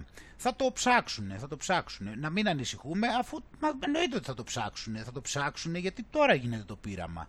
Οπότε και το παιδί εδώ πέρα συμμετείχε στο πείραμα. Όπως συμμετέχουν και όλοι οι εμβολιαζόμενοι. Ε, εδώ πέρα έχουμε και την επόμενη μέρα που είπαμε ότι θέλουμε να δούμε. Είναι η επόμενη μέρα στο Hong Kong που θα είναι το σύστημα του ε, άμεσου lockdown. Οπότε λοιπόν θα γίνεται ευνίδιο, δηλαδή εκεί που θα είσαι ξαφνικά και θα κάθεσαι ξαφνικά, ε, όλα καλά ξέρω εγώ και όλα ωραία, ε, άμα έχουν αυτοί εντοπίσει αύξηση κρουσμάτων, ξέρεις τώρα πόσο έγκυρα, ε, θα μπορούν να κάνουν το εξής. Ε, θα μπορεί να είναι απροειδοποίητη εμφάνιση αρχών σε γειτονιές, να τις αποκλείουν με ειδικές ταινίες της αστυνομίας, να καλούν τους κατοίκους από τα σπίτια τους και να μπουν σε μια σειρά για να κάνουν rapid test. Όσοι αρνούνται πρέπει να πληρώσουν 535 ευρώ. Κάθε τέτοιο lockdown διαρκεί από μία έως δύο μέρες, έως ότου βγουν όλα τα αποτελέσματα. Την Τρίτη, λέει 2 Δευτέρου, η κυβέρνηση ενημέρωσε την αστυνομία πως πια έχει το δικαίωμα να εισβάλλει στα σπίτια των πολιτών και να τους απομακρύνει με τη βία αν δεν δέχονται να υποβληθούν στο τεστ. Έτσι, σε ερώτηση για την ξεκάθαρη παραβίαση πολλών διαφορετικών ανθρωπίνων δικαιωμάτων, οι αρχές διευκρίνησαν πως θα συνεχιστεί η τακτική αφού το θέμα είναι να περιοριστεί το πρόβλημα. Έτσι, είμαστε και εδώ πέρα σε, σε καλό σημείο και εδώ έτσι να ξέρουμε πώς θα πώς αναμένεται η συνέχεια. Από την Κίνα θα έχουμε τα τεστ, από τα Hong Kong τα lockdown. Καλά πάμε. Και όλα τα προηγούμενα τα εισάγαμε γι' αυτά από εκεί. Ε, τον θυμάσαι τώρα λοιπόν, εδώ να θυμηθούμε, τον θυμάσαι λοιπόν εκείνο το πρόεδρο της Τανζανίας που ξαφνικά όλοι το, που πήγε και έκανε τεστ σε παπάγια και την έβγαλε θετική στον κορονοϊό και σε λάδι μηχανής και πήγε και πήρε αυτά τα τεστ, αυτά τα πολύ έγκυρα τεστ. Σε εκείνη τη, στη χώρα του λοιπόν τώρα έχουμε βρεθεί στο, στην εξής ηρωνία λέει. Είναι στην ηρωνία ότι ο πρόεδρος λέει ότι ο, ο Θεός θα τους σώσει από τον κοροϊδοϊό και οι κληρικοί λένε να φορούν μάσκες. Κατάλαβες; Οι κληρικοί, οι καθολικοί κληρικοί. Ε, οπότε λοιπόν το, τον κριτικάρουν λέει γιατί πιστεύει ότι θα τους ε, σώσει ο Θεός. Ε, βέβαια, έπρεπε να τους σώσει ο κύριος Τσιόδρας, ο Φάουτσι, κάτι τέτοιοι λαμπροί επιστήμονες, κάτι τέτοια μεγάλοι νόες. Ε, οπότε λοιπόν ε, ο πρόεδρος της Τανζανίας ε, είπε στον κόσμο να εμπιστευτεί το Θεό, ε, αλλά απ' την άλλη είπαμε ότι πολύ τέτοιο το είδανε ανάποδα. Οπότε ο πρόεδρος ο Τζον Μαγκουφούλη, όπως τον θυμόμαστε έτσι, για αυτό το μεγαλειώδες ξεμπρόστιασμα που τους έκανε και τους έκανε και συνεχίζει όμως, ε, συνεχίζει την πορεία του με την έννοια ότι λέει ότι δεν έχει δεχθεί τα εμβόλια, τα έχει απορρίψει, όπως βλέπεις, τα έχει απορρίψει και αμφιβάλλει για την, ε, για, την, για την αξία τους και για την αποτελεσματικότητά τους. Και λέει άμα οι λευκοί μπορούσαν να φτιάξουν λέει εμβόλια, τότε θα είχαν φτιάξει λέει και εμβόλια για το AIDS και για τη φυματίωση, θα την είχαν ξεπεράσει και για, την, ε, και για τον καρκίνο και ούτω καθεξής. Ε, επίσης δεν κάνει λέει στη χώρα του εγκλισμό ε, ε, και πιστεύει ότι θα σωθούν από το Θεό. Ε, πραγματικά δηλαδή είναι απίστευτο αυτό που διαβάζω. Δηλαδή τι να πω, δεν, ε, δεν, δεν έχουμε λέει κλειδωθεί μέσα και οι Τανζανοί και δεν σκοπεύουμε να κλειδωθούμε. Ε, δεν αναμένεται να βάλω κάποιο lockdown γιατί ο Θεός μαζί και θα συνεχίσει να προστατεύει τους Τανζανούς. Ε, απ' την άλλη η Επισκοπική Επιτροπή βέβαια, ε, την οποία υπέγραψε ο Αρχιδη εκεί τέτοιο, ε, λέει να, ε, να μην σταματήσουμε λέει να προσευχόμαστε αλλά να διατηρούμε αποστάσεις, να πλένουμε τα χεράκια μας και να τα απολυμμένουμε και να παίρνουμε τις κατάλληλες ε, να κάνουμε τις κατάλληλες ενέργειες όταν βλέπουμε λέει ότι είμαστε άρρωστοι και να αποφεύγουμε να είμαστε όλοι μαζί. Ε, να, υπάρχει ένα καινούργιο. Κοίτα, αυτά είναι τα, τα ίδια. Κοίτα, υπάρχει ένα νέο κύμα από ε, μολύνση κορονοϊού και σε πολλές χώρες έχουν, έχει επιβεβαιωθεί ότι πάνε σε πολύ δύσκολη περίοδο και η μετάδοση του ιού ε, ε, πιο δύσκολο προς τη μετάδοση του ιού και ως προς τα κρούσματα. Σου θυμίζει κάτι αυτό; Άκουσες τι τους λέει. Σε κάτι άλλες χώρες κάτι γίνεται. Όχι σε εμάς, αλλά εμείς να προσέξουμε για να μην γίνει όπως τις άλλες. Σου θυμίζει τίποτα. Το ίδιο πράγμα. Κοίτα, ε, ακριβώς τα ίδια λόγια. Πάνε και λένε αυτοί οι διαβολό παπάδες, ξέρω εγώ τι είναι εκεί. Κοίτα, λέει υπάρχει νέο κύμα από μολύνσεις και πολλές χώρες έχουν το έχουν επιβεβαιώσει ότι πάνε, είναι, βρίσκονται σε μια πολύ δύσκολη κατάσταση. Και η διάδοση του κορονοϊού ε, και προς τη διάδοση και ως προς τα κρούσματα. Και η χώρα μας λέει δεν είναι νησί λέει. Γιατί εμείς στην Αγγλία που είμαστε νησί μια χαρά δεν είναι. Ε, πρέπει λέει να αμυνθούμε. Αν ήταν, αν, αν ήταν νησί θα έφταιγε ότι είναι νησί. Ε, και καλύτερα θα ήταν να μην ήταν. Πρέπει να αμυνθούμε και να πάρουμε τις άμυνές μας και να ζητήσουμε από το Θεό να μας, ε, να μας δώσει δύναμη. Με τη μάσκα φορώντας το εννοεί αυτός τώρα, με τη διπλή που μπορεί να τη βάλει και ραμμένη πάνω, να μην ε, του ξεφύγει καμιά φορά και βγει κιόλας. Ε, οπότε λοιπόν έτσι, ε, εκεί πρέπει να προσέχουν έτσι για όλα αυτά τα πράγματα, να, ε, στο πώς παίρνουν τη Θεία Κοινωνία πρέπει να την παίρνουν λέει στο χέρι, ε, ναι, έτσι πρέπει γιατί φοβούνται ότι έχουν αρχίσει και το παρακάνουν και κάνουν κανονική Θεία Κοινωνία. Και στο κλίμα αυτό λοιπόν εδώ πέρα, αφού το έχουν δηλώσει όλοι, αφού είδαμε και τη Φράου Μέρκελ στη μεγάλη επανεκκίνηση, ε, έπρεπε να μας πει και ε, για ξανά έπρεπε να πει ότι ο κόσμος δεν είναι διαφορετικός μετά από την κορώνα, όλος τυχαίος για μία ακόμα φορά. Έτυχε και αφού έτυχε για να το αντιμετωπίσουμε θα πρέπει να συνεργαστούμε και να έρθουμε όλοι κοντά. Έτσι. Ε, οπότε θα μας δώσει με τη συνεργασία έτσι σε ένα διεθνές επίπεδο, σε ένα παγκόσμιο επίπεδο, ε, ούτως ώστε να υπάρχει έτσι η διαφοροποίηση και the rule of law. Έτσι. The rule of law, οι νόμοι, the rule of law. The rule of law είναι αυτό ακριβώς που, είπε και ο, που είχε πει και ο Μπούς όταν ανήγγειλε τη νέα παγκόσμια τάξη γύρω στο 1990. Είχε πει ότι θα ζει υπό τους κανόνες. Ε, και αυτό το χαρτί το οποίο ζητούν, ε, έτσι ζητούν αυτή τη νέα παγκόσμια τάξη, τη μεγάλη επανεκκίνηση, την υπέγραψαν και άλλες μαριονέτες όπως ο Μακρόν, ε, ο επικεφαλής της Σενεγάλης λέει ε, ο Μάκη Σόλ, ε, φυσικά ο Διευθυντής των Ηνωμένων Εθνών Αντώνιο Γκουτιέρες, η Ούρσουλα, η αγαπημένη μας, ε, ε και ο πρόεδρος ε, της Ευρωπαϊκής Επιτροπής, ο Τσάρλς Μισελ. Όλοι για έναν, έτσι. Οπότε καταλαβαίνουμε όλα αυτά τα πράγματα, τα έχουμε δει μυριάδες φορές, απλά πηγαίνει και τα επαναλαμβάνει για να τα περάσει στη συνείδηση των ανθρώπων σαν κάτι καλό, σαν μια πολύ καλή ιδέα και να επαναλαμβάνει την ε, πώληση επί της ουσίας.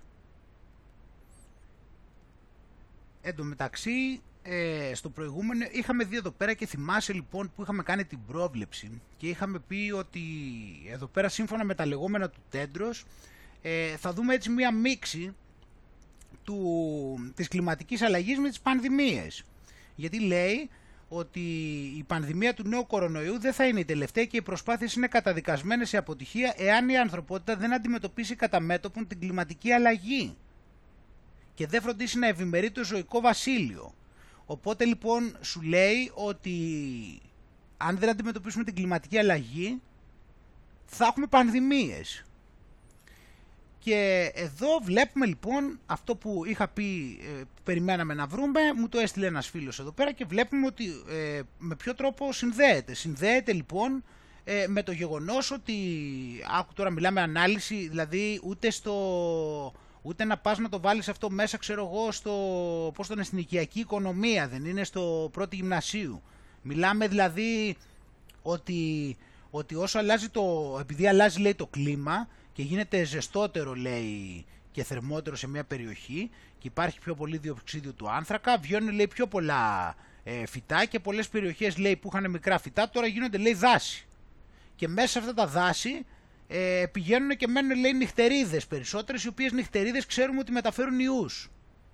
Άκου τώρα έτσι. Και επειδή μεταφέρθηκαν και αυτές, αυτές φέραν λέει 100 νέους τύπους κορονοϊών στην περιοχή. Άκου τώρα. Δηλαδή Οπότε σου λέει ότι υπάρχει πρόβλημα αυτή τη στιγμή γιατί επειδή τα έχουν καταστρέψει έτσι το wildlife, έτσι την εξοχή, ε, οπότε είναι πιο πιθανό ε, οι άνθρωποι λένε να έρθουν σε επαφή με άγρια ζώα και να τους μεταφερθούν, λέει να πηδήξουν, βλέπεις οι να κάνουν το, το, πίδημα προς τους ανθρώπους. Κατάλαβες πώς πάει. Ε, οπότε λοιπόν έρχεται εκεί πέρα, ξέρεις, ε, πάνω εκεί που πάει να σου επιτεθεί η αρκούδα, ξέρω εγώ, εσύ πρέπει να είσαι έτοιμος να έχεις φορέσει τη μάσκα. Κατάλαβες. Δεν μπορεί, δηλαδή εκεί που θα είσαι με την αρκούδα ο ένας μπροστά στον άλλον, έτσι και έχεις πάει εσύ και δεν έχεις τη μάσκα, κάηκες. Υπό οποιαδήποτε άλλη συνθήκη είσαι καλά. Αλλά αν δεν φοράς τη μάσκα και δεν έχεις απολυμάνει τα χέρια, την έκατσες γιατί μπορεί να έχει ιό. Άσχημα τα πράγματα. Οπότε πρέπει να προσέχεις ε, στη ζούγκλα να είσαι πάντα με τη μάσκα σου.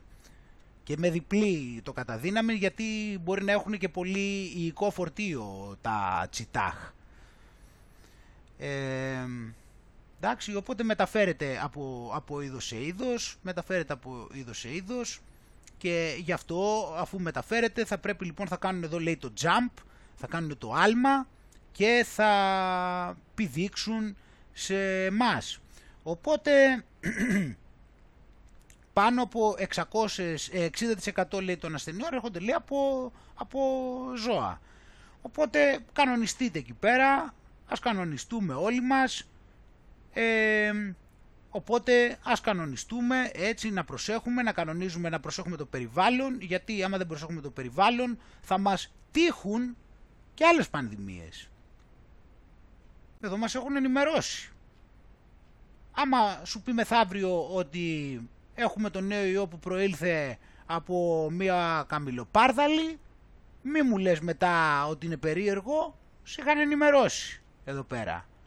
Πόσο πολύ κινδυνεύουμε άμα δεν προσέξουμε την κλιματική αλλαγή. Είναι πάρα πολύ σημαντικό και αυτή την υπερθέρμανση του πλανήτη επειδή δεν τον προσέξαμε τον πλανήτη και τώρα ε, θα έρθουν να τον φτιάξουν ε, αυτοί οι οποίοι ε, είχαν και κάποια σχέση και με το πώς έγινε, δεν είχαν λες. Οπότε για να προχωρήσει αυτό λοιπόν, επειδή πρόκειται για την απόλυτη γελιότητα, έτσι να πάμε πάλι εδώ πέρα, έτσι όπως ξέρουμε, υπάρχουν λοιπόν έτσι τρεις οι εξουσίες, οι τρεις οι εξουσίες και εκτός από τις τρεις οι εξουσίες ξέρουμε και την τέταρτη, γιατί η τέταρτη είναι πάρα πολύ σημαντική όσο περνάει ο καιρός, γιατί η τεχνολογία αυξάνεται και η τεχνολογία μετά ε, μας φέρνει εμάς πιο πολύ σε επαφή με την τεχνολογία και είναι και πιο εύκολος έτσι ο, δια, ο διαμοιρασμός της πληροφορίας. Οπότε, όπως καταλαβαίνεις, επειδή η πληροφορία είναι κάτι πάρα πολύ σημαντικό και το τι πιστεύεις είναι βασικά το πιο σημαντικό, το τι θα σε κάνει αυτός να πιστέψεις ε, και επειδή έχει την ικανότητα να βρίσκεται παντού και να ελέγχει την πληροφορία, ε, έτσι λοιπόν τώρα και στο ίντερνετ και στα κοινωνικά δίκτυα έχει βάλει τα δυνατά του με αποτέλεσμα να μην αφήνουν ε, να κυκλοφορούν φωνές οι οποίες πραγματικά τον πλήττουν. Του είναι πολύ εύκολο δηλαδή να σταματήσει φωνές που πραγματικά τον πλήττουν. Και γι' αυτό το κάνει ανεξέλεγκτα. Και θα δούμε εδώ τώρα λοιπόν πώς αυτό επισημοποιείται κιόλας ε, από τη συζήτηση στο Παγκόσμιο Οικονομικό Φόρουμ και θα δούμε την πρόεδρο της Επιτροπής, αυτή την Ούρσουλα, την, ε, πώς τη λένε, να δεις τι είπε τώρα γιατί θέλουν να το περάσουν έτσι απ' έξω απ' έξω. Γιατί και καλά το πάνε για να αυξήσουν και τη δημοκρατία τώρα. What is illegal offline should be illegal online too. Λέει, And ό,τι we είναι, want the platforms Ό,τι είναι δηλαδή νόμιμο εξωτερικά πρέπει να είναι, ό,τι είναι, νόμι, ό,τι είναι νόμιμο εξωτερικά πρέπει να είναι και στο ίντερνετ. Οπότε θέλουν τις εταιρείες να πούνε, να διαμοιραστούν τους αλγόριθμούς τους. Και γιατί αυτό θα έχει πολύ μεγάλη συνέπεια στη δημοκρατία.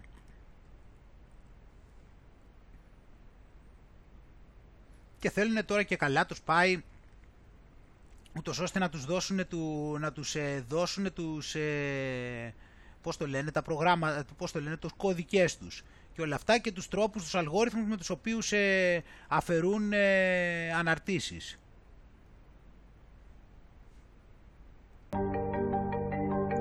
Για δες εδώ λοιπόν για το πώς λοιπόν ε, κατεβάζουν παράνομο υλικό.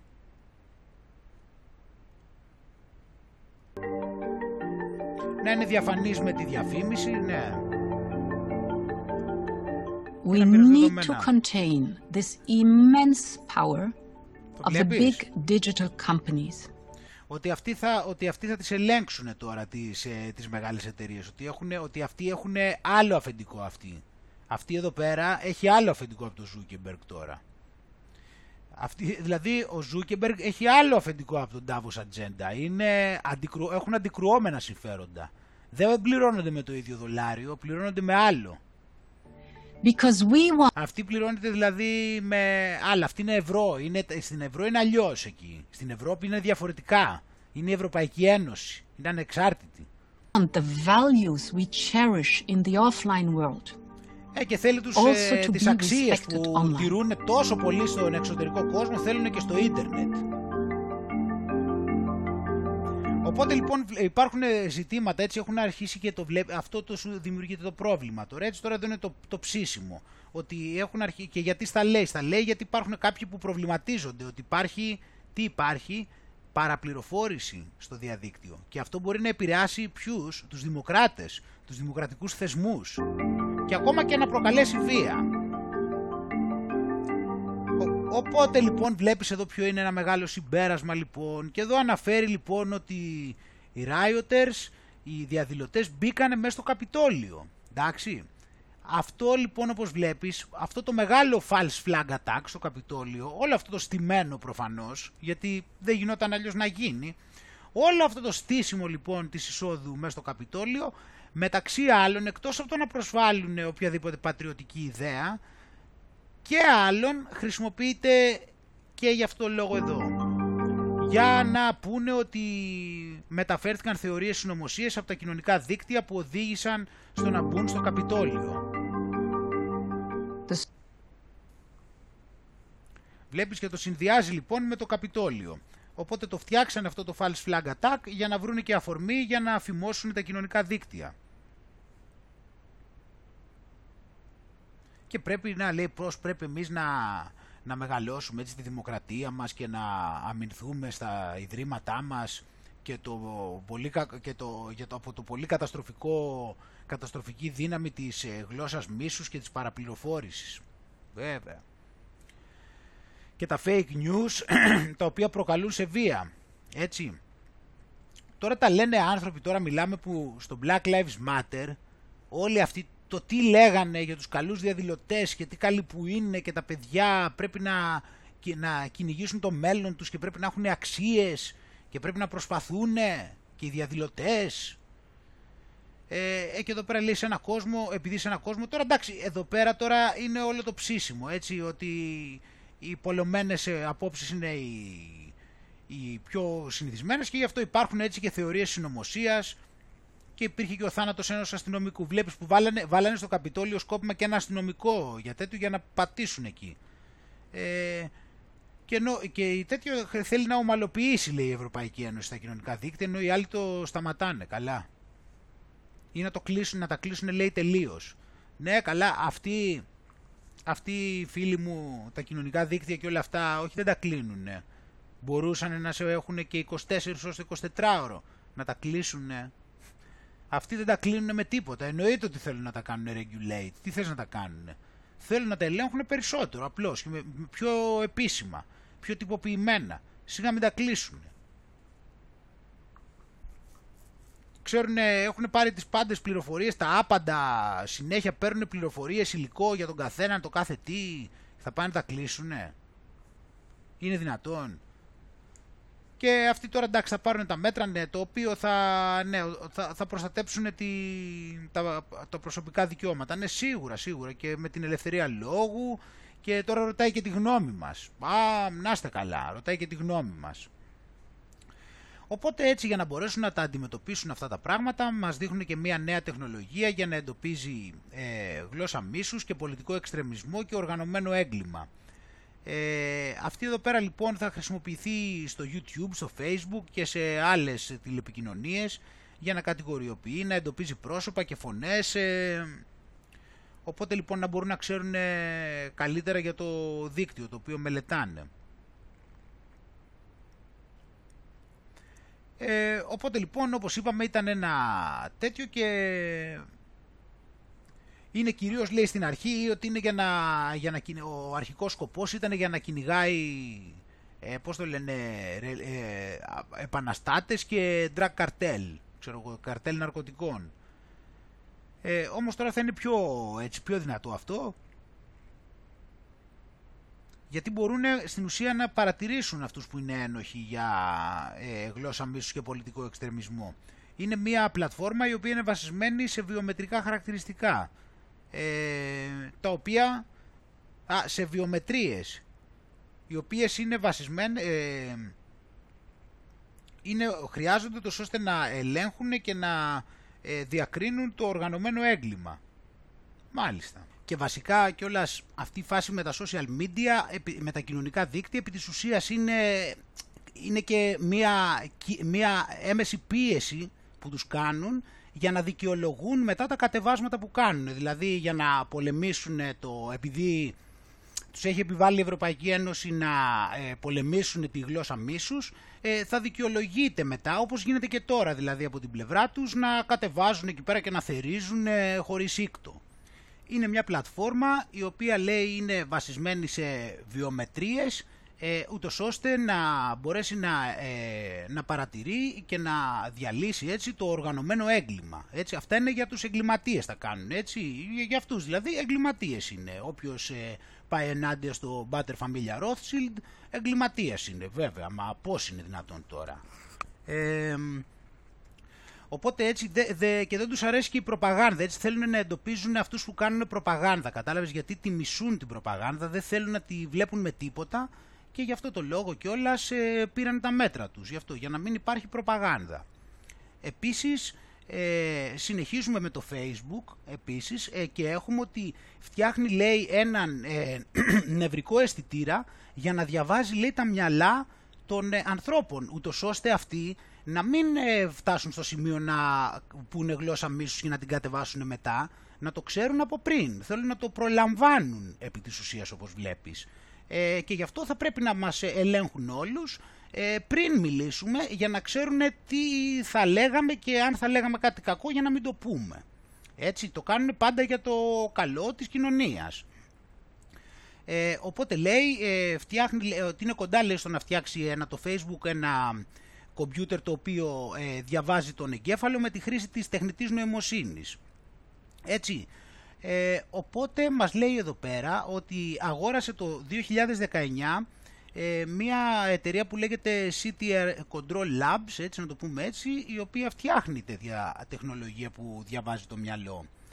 Ε, γιατί αυτοί θέλουν λέει ότι μπορείς λέει επίσης υπάρχει τεχνολογία ε, η οποία μπορούν οι άνθρωποι με το ε, μυαλό να κινούν ε, πώς το λένε, ψηφιακά, ε, ψηφιακές ε, μηχανές όπως το πληκτρολόγιο, ε, μέχρι και με το να χρησιμοποιούν γυαλιά, ε, πώς το λένε, εικονικής πραγματικότητας, με τη σκέψη. Οπότε λοιπόν πήραν αυτό εδώ πέρα και λέει ότι ε, θα, αυτό το Facebook Reality Labs ε, ασχολείται μακροχρόνια ούτως ώστε να, σε αυτή την τεχνολογία. Και λέει λοιπόν ότι πώς θα διαβάζει λοιπόν ε, το νευρικό αισθητήρα στα μυαλά των ανθρώπων, του, ε, αυτός ο αισθητήρας του Facebook. Ε, οπότε λέει ότι ε, θα, ε, θα πούνε ότι ο αισθητήρας αυτός θα χρησιμοποιήσει αυτά είπαμε τα, πώς το λένε, τα εφόδια που υπάρχουν από τα Control Labs και λέει ότι θα παίρνει πώς το λένε, νευρικά σήματα από τον εγκέφαλο ε, ο οποίος θα περνάει από τη σπονδυλική στήλη και τα, ε, και τα χέρια, από τον καρπό ε, και θα επιτρέπει, του, επιτρέπει τους, στους χρήστες να κάνουν φυσικές κινήσεις βασισμένες στις σκέψεις τους. και το Facebook λέει ότι θα επιτρέψει να κάνουν ένα εικονικό, να κρατάνε ένα εικονικό αντικείμενο, να, πατά, να πληκτρολογούν και να ελέγχουν το χαρακτήρα ενός παιχνιδιού. Και μάλιστα αυτή τη συνδυάζει και ότι μοιάζει πολύ και με την τεχνολογία ε, που έχει φτιάξει ο Elon Musk με τη Neuralink. Ε, οπότε έτσι όλα αυτά βλέπεις πώς τέμνονται αυτή τη στιγμή. Δηλαδή βλέπουμε από διαφορετικές πλευρές, οι οποίες όμως χρησιμοποιούν το ίδιο δολάριο να επαναλάβουμε, να δοκιμάζουν διάφορες τεχνολογίες οι οποίες για κάποιο λόγο μοιάζουν μεταξύ τους. Εντάξει, Ε, και εδώ πέρα πάντα όπως είπαμε το κάνει ε, ούτως ώστε να μπορέσει να, είπαμε το κάνει για πολλούς λόγους, ε, για να σταματήσει την, ε, την παραπληροφόρηση, ε, για να μην υπάρχει είπαμε έτσι το hate speech, η γλώσσα μίσους και για να μπορεί να σκανάρει το πολιτικό περιεχόμενο. Εντάξει, ε, και λέει όλα αυτά εδώ πέρα τα ωραία έτσι που ετοιμάζουν που πάντα είναι για το καλό μας. Και όπως τα εμβόλια τα οποία σου λέει εδώ πέρα, τι, τι λέει για τα εμβόλια, λέει ότι θα τα χρησιμοποιούν μαζί, δηλαδή σημαίνει ότι αρχίζουν και τέμνονται. Αυτό που λέμε για την κεντροποίηση, την παγκοσμιοποίηση, ότι θα είναι λίγοι. Βλέπεις δηλαδή, βλέπεις να δένει αυτό εδώ πέρα με τα εμβόλια. Τώρα πάμε και εδώ πάλι κάνουν τα ίδια. Ο Elon Musk λέει κάνει τα ίδια λέει με το Facebook. Τι σύμπτωση, τι σύμπτωση, αφού επαναλαμβάνουμε για μία ακόμα φορά ότι ένας είναι ο μπαμπάς που κόβει το χρήμα και ξέρουμε πολύ καλά ποιος είναι πλέον και μελετάμε πάρα πολύ καλά και τις τεχνικές του. Έτσι, και οι τεχνικές του είναι σε διάφορα επίπεδα, είναι πάρα πολύ ενδιαφέρουσες και πριν προχωρήσουμε εκεί πηγαίνοντας προς το τέλος ε, να υπενθυμίσουμε και κάτι άλλο ε, με την κλιματική αλλαγή επίσης. Έχουμε βρει και ένα άλλο δέσιμο, βλέπουμε και την ταινία που σου έδειξα πριν λοιπόν το, εδώ με την κλιματική αλλαγή που είπαμε ότι ε, η κλιματική αλλαγή θα φέρει πανδημίες κοίτα και εδώ πέρα λοιπόν ότι βγαίνει και ταινία η οποία λέει, λέγεται COVID-21, λέει lethal virus, ο θανατηφόρος ιός. Η κλιματική αλλαγή λέει απελευθέρωσε έναν αρχαίο ιό λύσας. Πω πω πω πω. Αυτός πάντως, μάλλον από αυτούς πρέπει να το... Αυτός απελευθερώθηκε, αν είναι δηλαδή να τον πάρουμε από κάπου, δηλαδή αυτοί που έχουν το πιο πολύ υλικό φορτίο λύσας είναι αυτοί.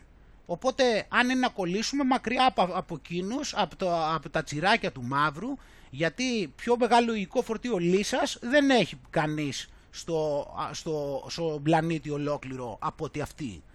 Ε, οπότε λοιπόν απελευθέρωσε αυτό τον αρχαίο ιό λύσας ε, και μια γυναίκα επιστήμονας προσπαθεί να φτάσει στη, ε, να βρει τη θεραπεία. Ναι.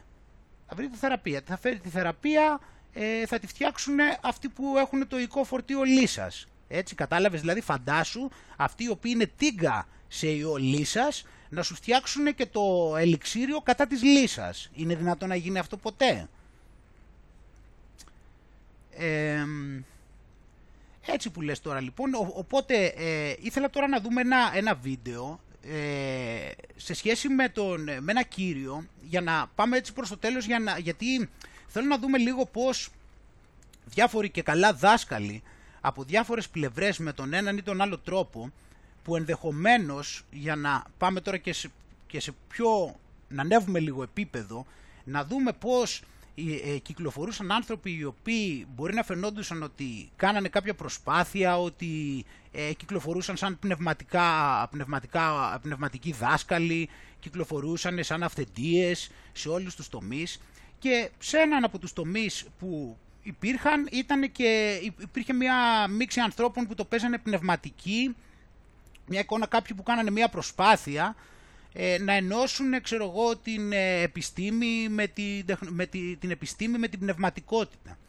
Και ένας από αυτούς λοιπόν τον προηγούμενο καιρό, ίσως κάποιοι να τον ξέρετε κιόλας γιατί έχει πουλήσει εκατομμύρια βιβλία, είναι ο Greg Braden. Ε, το πιο γνωστό του βιβλίο είναι το Divine Matrix, είναι το, το ονομάζεται το θεϊκό Matrix, το θεϊκή Matrix στα ελληνικά πώς είναι η...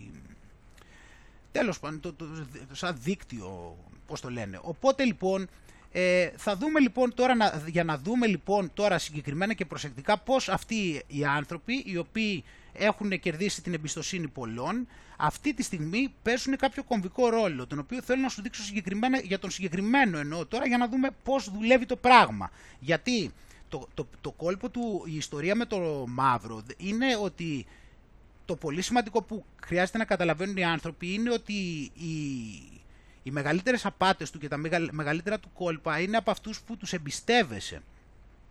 Γιατί το να γνωρίζεις ότι με κάποιον είσαι ενάντιος, ωραία, εντάξει, ο μαύρος γνωρίζει ότι εσύ τον θεωρείς ενάντιο, αλλά πάντα μέσα θα κυκλοφορούν και περιπτώσεις οι οποίες ε, θα φαίνονται και πάντα θα στις πασάρει αυτός, οι οποίοι θα φαίνονται ότι είναι ταιριαστοί με τα πιστεύω σου και διαφορετικοί από τους άλλους.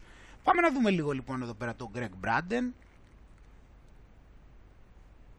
Αυτό τώρα είναι ένα πρόγραμμα εισαγωγικό, δηλαδή αυτός τώρα θέλει να πουλήσει ένα πρόγραμμα, αλλά πριν το πουλήσει ε, βγάζει κάποιο εισαγωγικό που είναι δωρεάν και έχει κάποια αρχικά βίντεο, ξέρω εγώ, ε, ώστε στη συνέχεια να σε πείσει έτσι να πάρεις όλο το πρόγραμμα. Ε, κοίτα λοιπόν τώρα εδώ πέρα αυτό το σημείο για να δεις.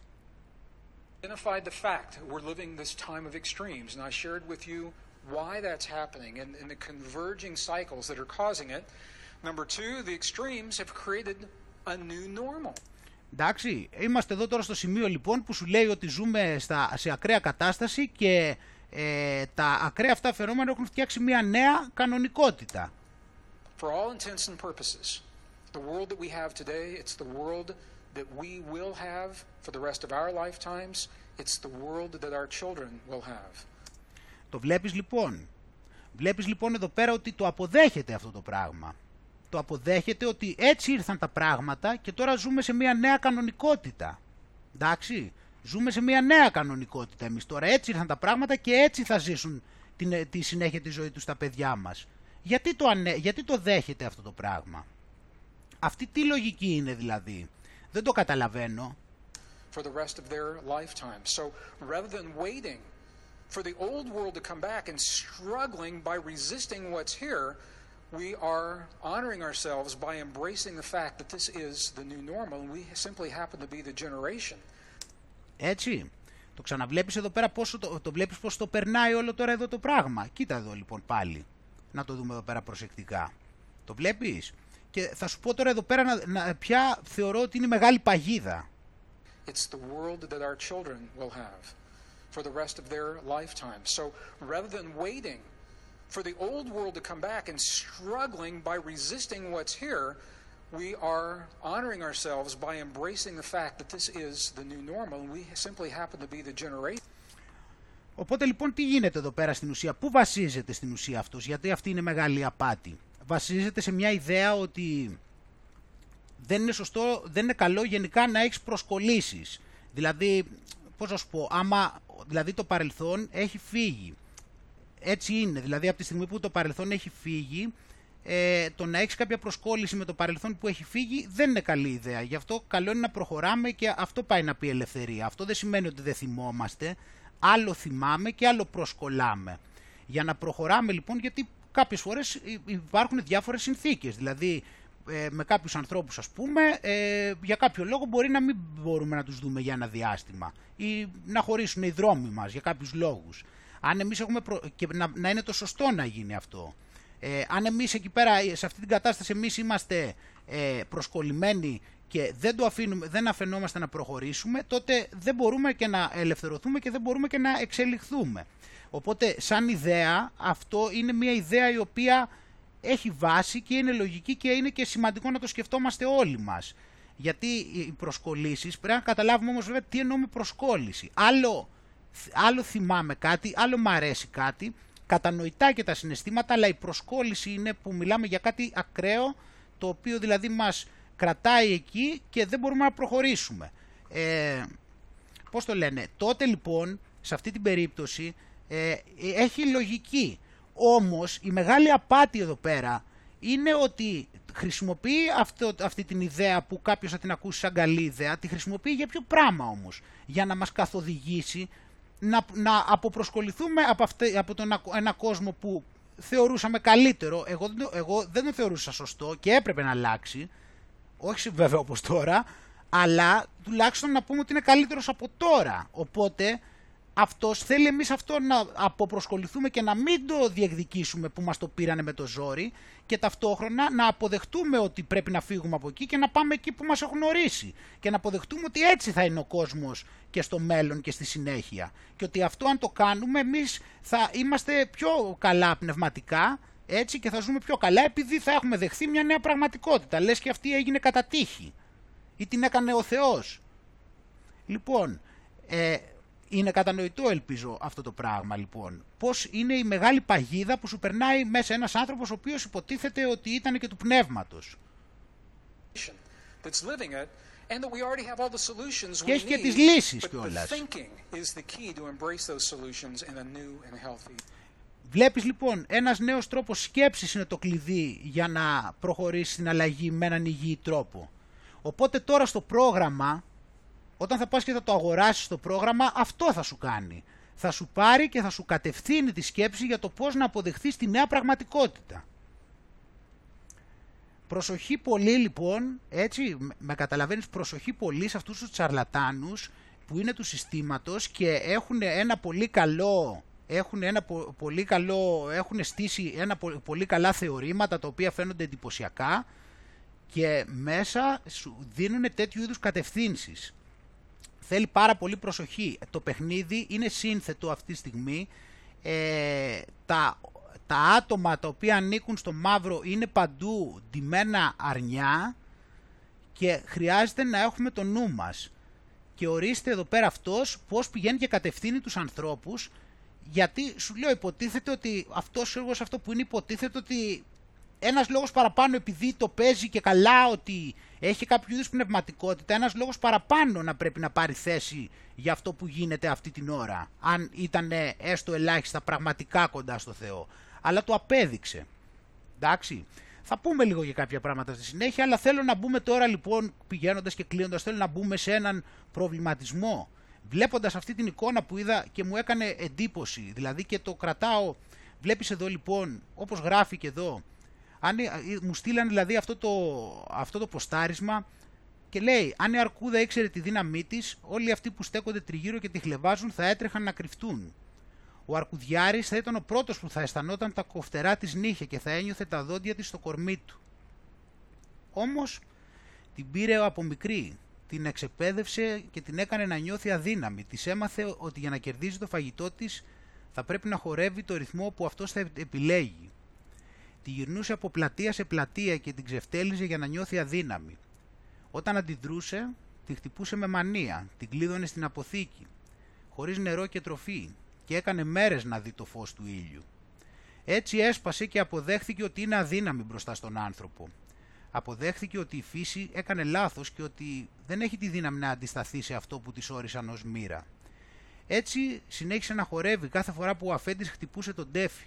Συνέχισε να αποδέχεται τον εξευτελισμό, το ξύλο, την πείνα και τη δίψα. Ελπίζοντας ότι κάποια στιγμή θα έρθει κάποιος να τη σώσει, να σπάσει τις αλυσίδες και να ανοίξει την πόρτα της εξόδου προς την ελευθερία. Όμως γαλήνη, βρήκε τελικά, μόνο όταν έκλεισε τα μάτια της αφού είχε πλέον χάσει όλη της τη ζωή.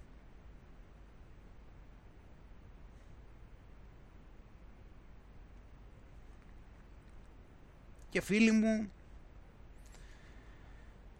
νομίζω ότι μπορούμε να εντοπίσουμε πολλά από τα νοήματα μέσα σε ετούτο το κείμενο και γενικότερα στην ιστορία, άμα σκεφτούμε την ιστορία της Αρκούδας και να σκεφτούμε ότι όλα, όλοι αυτοί οι αρκουδιάριδες υπήρχαν από την πρώτη στιγμή της ζωής μας, από αμέσως μας αναλαμβάνουν αυτοί οι αρκουδιάριδες, είτε έμεσα είτε άμεσα. Και μας μαθαίνουν σε όλη μας τη ζωή να υπακούμε. Και στην πραγματικότητα αν μπορέσεις και το δεις σε βάθος, όσο σε βάθος το δεις θα δεις ότι είναι μια κοινωνία η οποία από πολύ μικρούς μας κακοποιεί κανονικά όμως.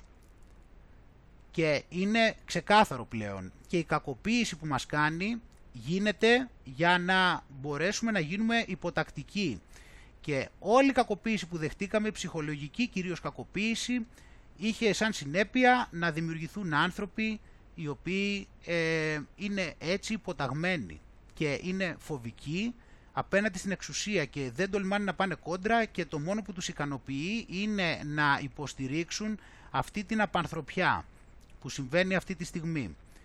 Ταυτόχρονα ε, βλέπουμε ότι σε αυτόν τον κόσμο, όπως λέμε συνέχεια, σε αυτόν τον κόσμο παρατηρούμε ότι όλοι είναι αρκουδιάριδες, ό,τι μας πασάρουν δηλαδή θα είναι αρκουδιάρης.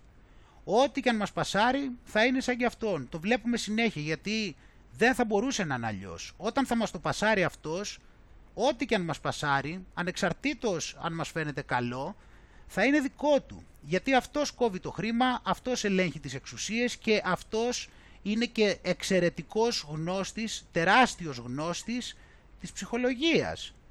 Και γιατί αυτός μας έχει μεγαλώσει. Αυτή είναι η αλήθεια.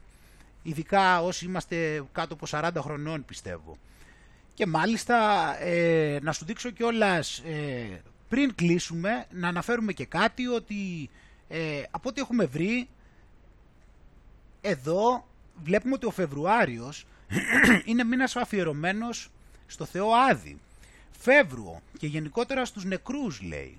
Γι' αυτό ακριβώς το λόγο οι Ρωμαίοι κατά τη διάρκεια του συγκεκριμένου μήνα που ήταν ο τελευταίος μήνας στο αρχαίο ρωμαϊκό ημερολόγιο διοργάνωναν διάφορες τελετές καθαρμών και εξαγνισμών.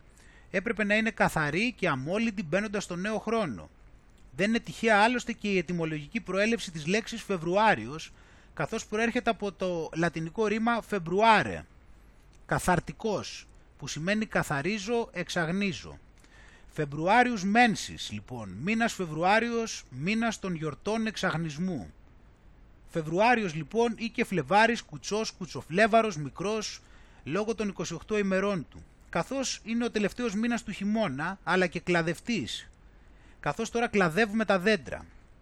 Οπότε λοιπόν οι αρχαίοι Ρωμαίοι είχαν δώσει αυτά στον... Ε, αυτά τα στοιχεία στο Φεβρουάριο, έτσι ότι είναι του καθαρμού ε, και μάλιστα ταυτόχρονα εκτός από αυτό που είχαν αποφασίσει οι Ρωμαίοι, οι οποίοι επί της ουσίας η Ρωμαϊκή Αυτοκρατορία επί της ουσίας ήταν μια πέμπτη φάλαγγα σαν αντιστάθμισμα του Αλέξανδρου για να μπορέσουν δηλαδή να σβήσουν τον Αλέξανδρο και τις συνέπειες ήταν στην ουσία φτιάξανε τη Ρώμη. Ε, οπότε έχουμε εδώ τους Ρωμαίους οι οποίοι το λένε καθαρτικό έτσι και μήνα και μήνα εξαγνισμών και ταυτόχρονα έχουμε και την Κίνα που είχα δει εδώ κάτω ότι στις, ε, ε στις 11 του Φεβρουαρίου τελειώνει η χρονιά, δηλαδή όπως τελείωναν, όπως τελείωναν εδώ το Ρωμαίον, έτσι έχουν το ίδιο πράγμα. Όπως τελείωναν το Ρωμαίον, ο χρόνος τελείωνε εδώ, λέει που ήταν ο τελευταίος μήνας στο αρχαίο ρωμαϊκό ημερολόγιο, ομοίως είναι και των Κινέζων. Δηλαδή οι Κινέζοι έχουν, άμα δεις, ε, η, η, πώς το λένε, η κινέζικη πρωτοχρονιά είναι η δεύτερη μέρα της Νέας Σελήνης. Μετά το χειμερινό ηλιοστάσιο, πέφτει στις 12 του μήνα. Έτσι και μπαίνουν στη χρονιά του βοδιού. Εντάξει. Ε, αυτά τα πράγματα λοιπόν υπόψη κλείνοντας σε, σε σχέση με το Φεβρουάριο και πώς είναι χαραγμένα τα πράγματα και από την πλευρά της Κίνας πάνω που μπαίνει και η σελήνη έτσι εκείνη τη μέρα, ε, εκείνη τη μέρα η σελήνη μπαίνει και στον υδροχό κιόλας ε, και μετά το χειμερινό ηλιοστάσιο φέτος πέφτει στις 12 του μήνα. Και αυτοί, όπως είπαμε, οι Κινέζοι αυτό και αυτοί έχουν έτσι και το, το Φεβρουάριο τον είχαν ορίσει έτσι οι Ρωμαίοι. Ε, οπότε τώρα λοιπόν αυτή την εποχή λοιπόν αυτό είναι το θέμα. Αυτή την, μεγα, αυτή την εποχή των τρομερών αποκαλύψεων αρχίζουμε και καταλαβαίνουμε αυτά τα πράγματα και καταλαβαίνουμε επίσης πολλές φορές ότι για όλες καταλαβαίνουμε ότι οι αυθεντίες δεν ήταν αυτό που μας λέγανε. Καταλαβαίνουμε ότι η κοινωνία όσο πάμε και πιο βαθιά καταλαβαίνουμε ότι ήταν όλο και ένα μεγαλύτερο ψέμα όλο αυτό το πράγμα που ζούσαμε. Και το βλέπουμε να αποκαλύπτεται μέρα με τη μέρα. Και ταυτόχρονα βλέπουμε και πολλούς ανθρώπους τους οποίους ε, υποτίθεται ότι κάναμε παρέα και ούτω καθεξής ε, τώρα να μην μπορούμε να τους αναγνωρίσουμε. Όμως φίλοι μου έπρεπε να συμβεί αυτό, δεν έπρεπε. Δεν έπρεπε να έρθει κάποια στιγμή η ώρα που θα αναγνωρίσουμε με ποιους θα πάμε και, με ποιου, και ποιους θα αφήσουμε. Και δεν το λέω κακοπροαίρετα φυσικά.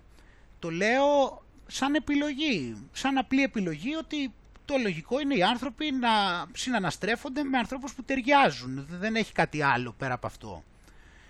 Δεν θα, επίσης οι άνθρωποι όμως δεν κάνουν επιλογές. Δεν θα έπρεπε εμείς να έχουμε φροντίσει από πιο πριν, να έχουμε επιλέξει σωστότερα ποιοι μας ταιριάζουν. Αν δεν το είχαμε δει, δεν ήταν θέμα ότι η νόησή μας δεν είχε φτάσει σε αυτό το επίπεδο σκέψης και απλά ίσως πολλές φορές κινιόμασταν τυχαία. Κάναμε τυχαίες επιλογές, μας πήγαινε η ζωή, δηλαδή από μόνη της. Κάναμε παρέα τυχαία με όποιους τύχαινε. Ασχολούμασταν με ό,τι τύχαινε. Κάναμε ό,τι δουλειά τύχαινε. Δεν παίρναμε δηλαδή τις πρωτοβουλίες. Δεν είχαμε, πολλοί άνθρωποι δηλαδή, και φοβάμαι και ακόμα δεν έχουν τη λογική να πάρουν αποφάσεις για τους εαυτούς τους αυτόνομα και να ε, πορευθούν προς τα εκεί. Όριμες αποφάσεις, λογικές αποφάσεις οι οποίες βασίζονται στην επίγνωση του εαυτού τους. Μέσα λοιπόν, μέσα σε αυτό το μεγάλο πλαίσιο των αποκαλύψεων λοιπόν, έχουμε αυτό το τρομερό ότι βλέπουμε ότι πολλοί άνθρωποι αυτή τη στιγμή εγώ έχω διαπιστώσει ότι έχουν, κάνει πάρα έχουν βγάλει πολλά συμπεράσματα για την κοινωνία, για, τα, για τους κόλπα του μαύρου δηλαδή και για τον περίγυρό τους.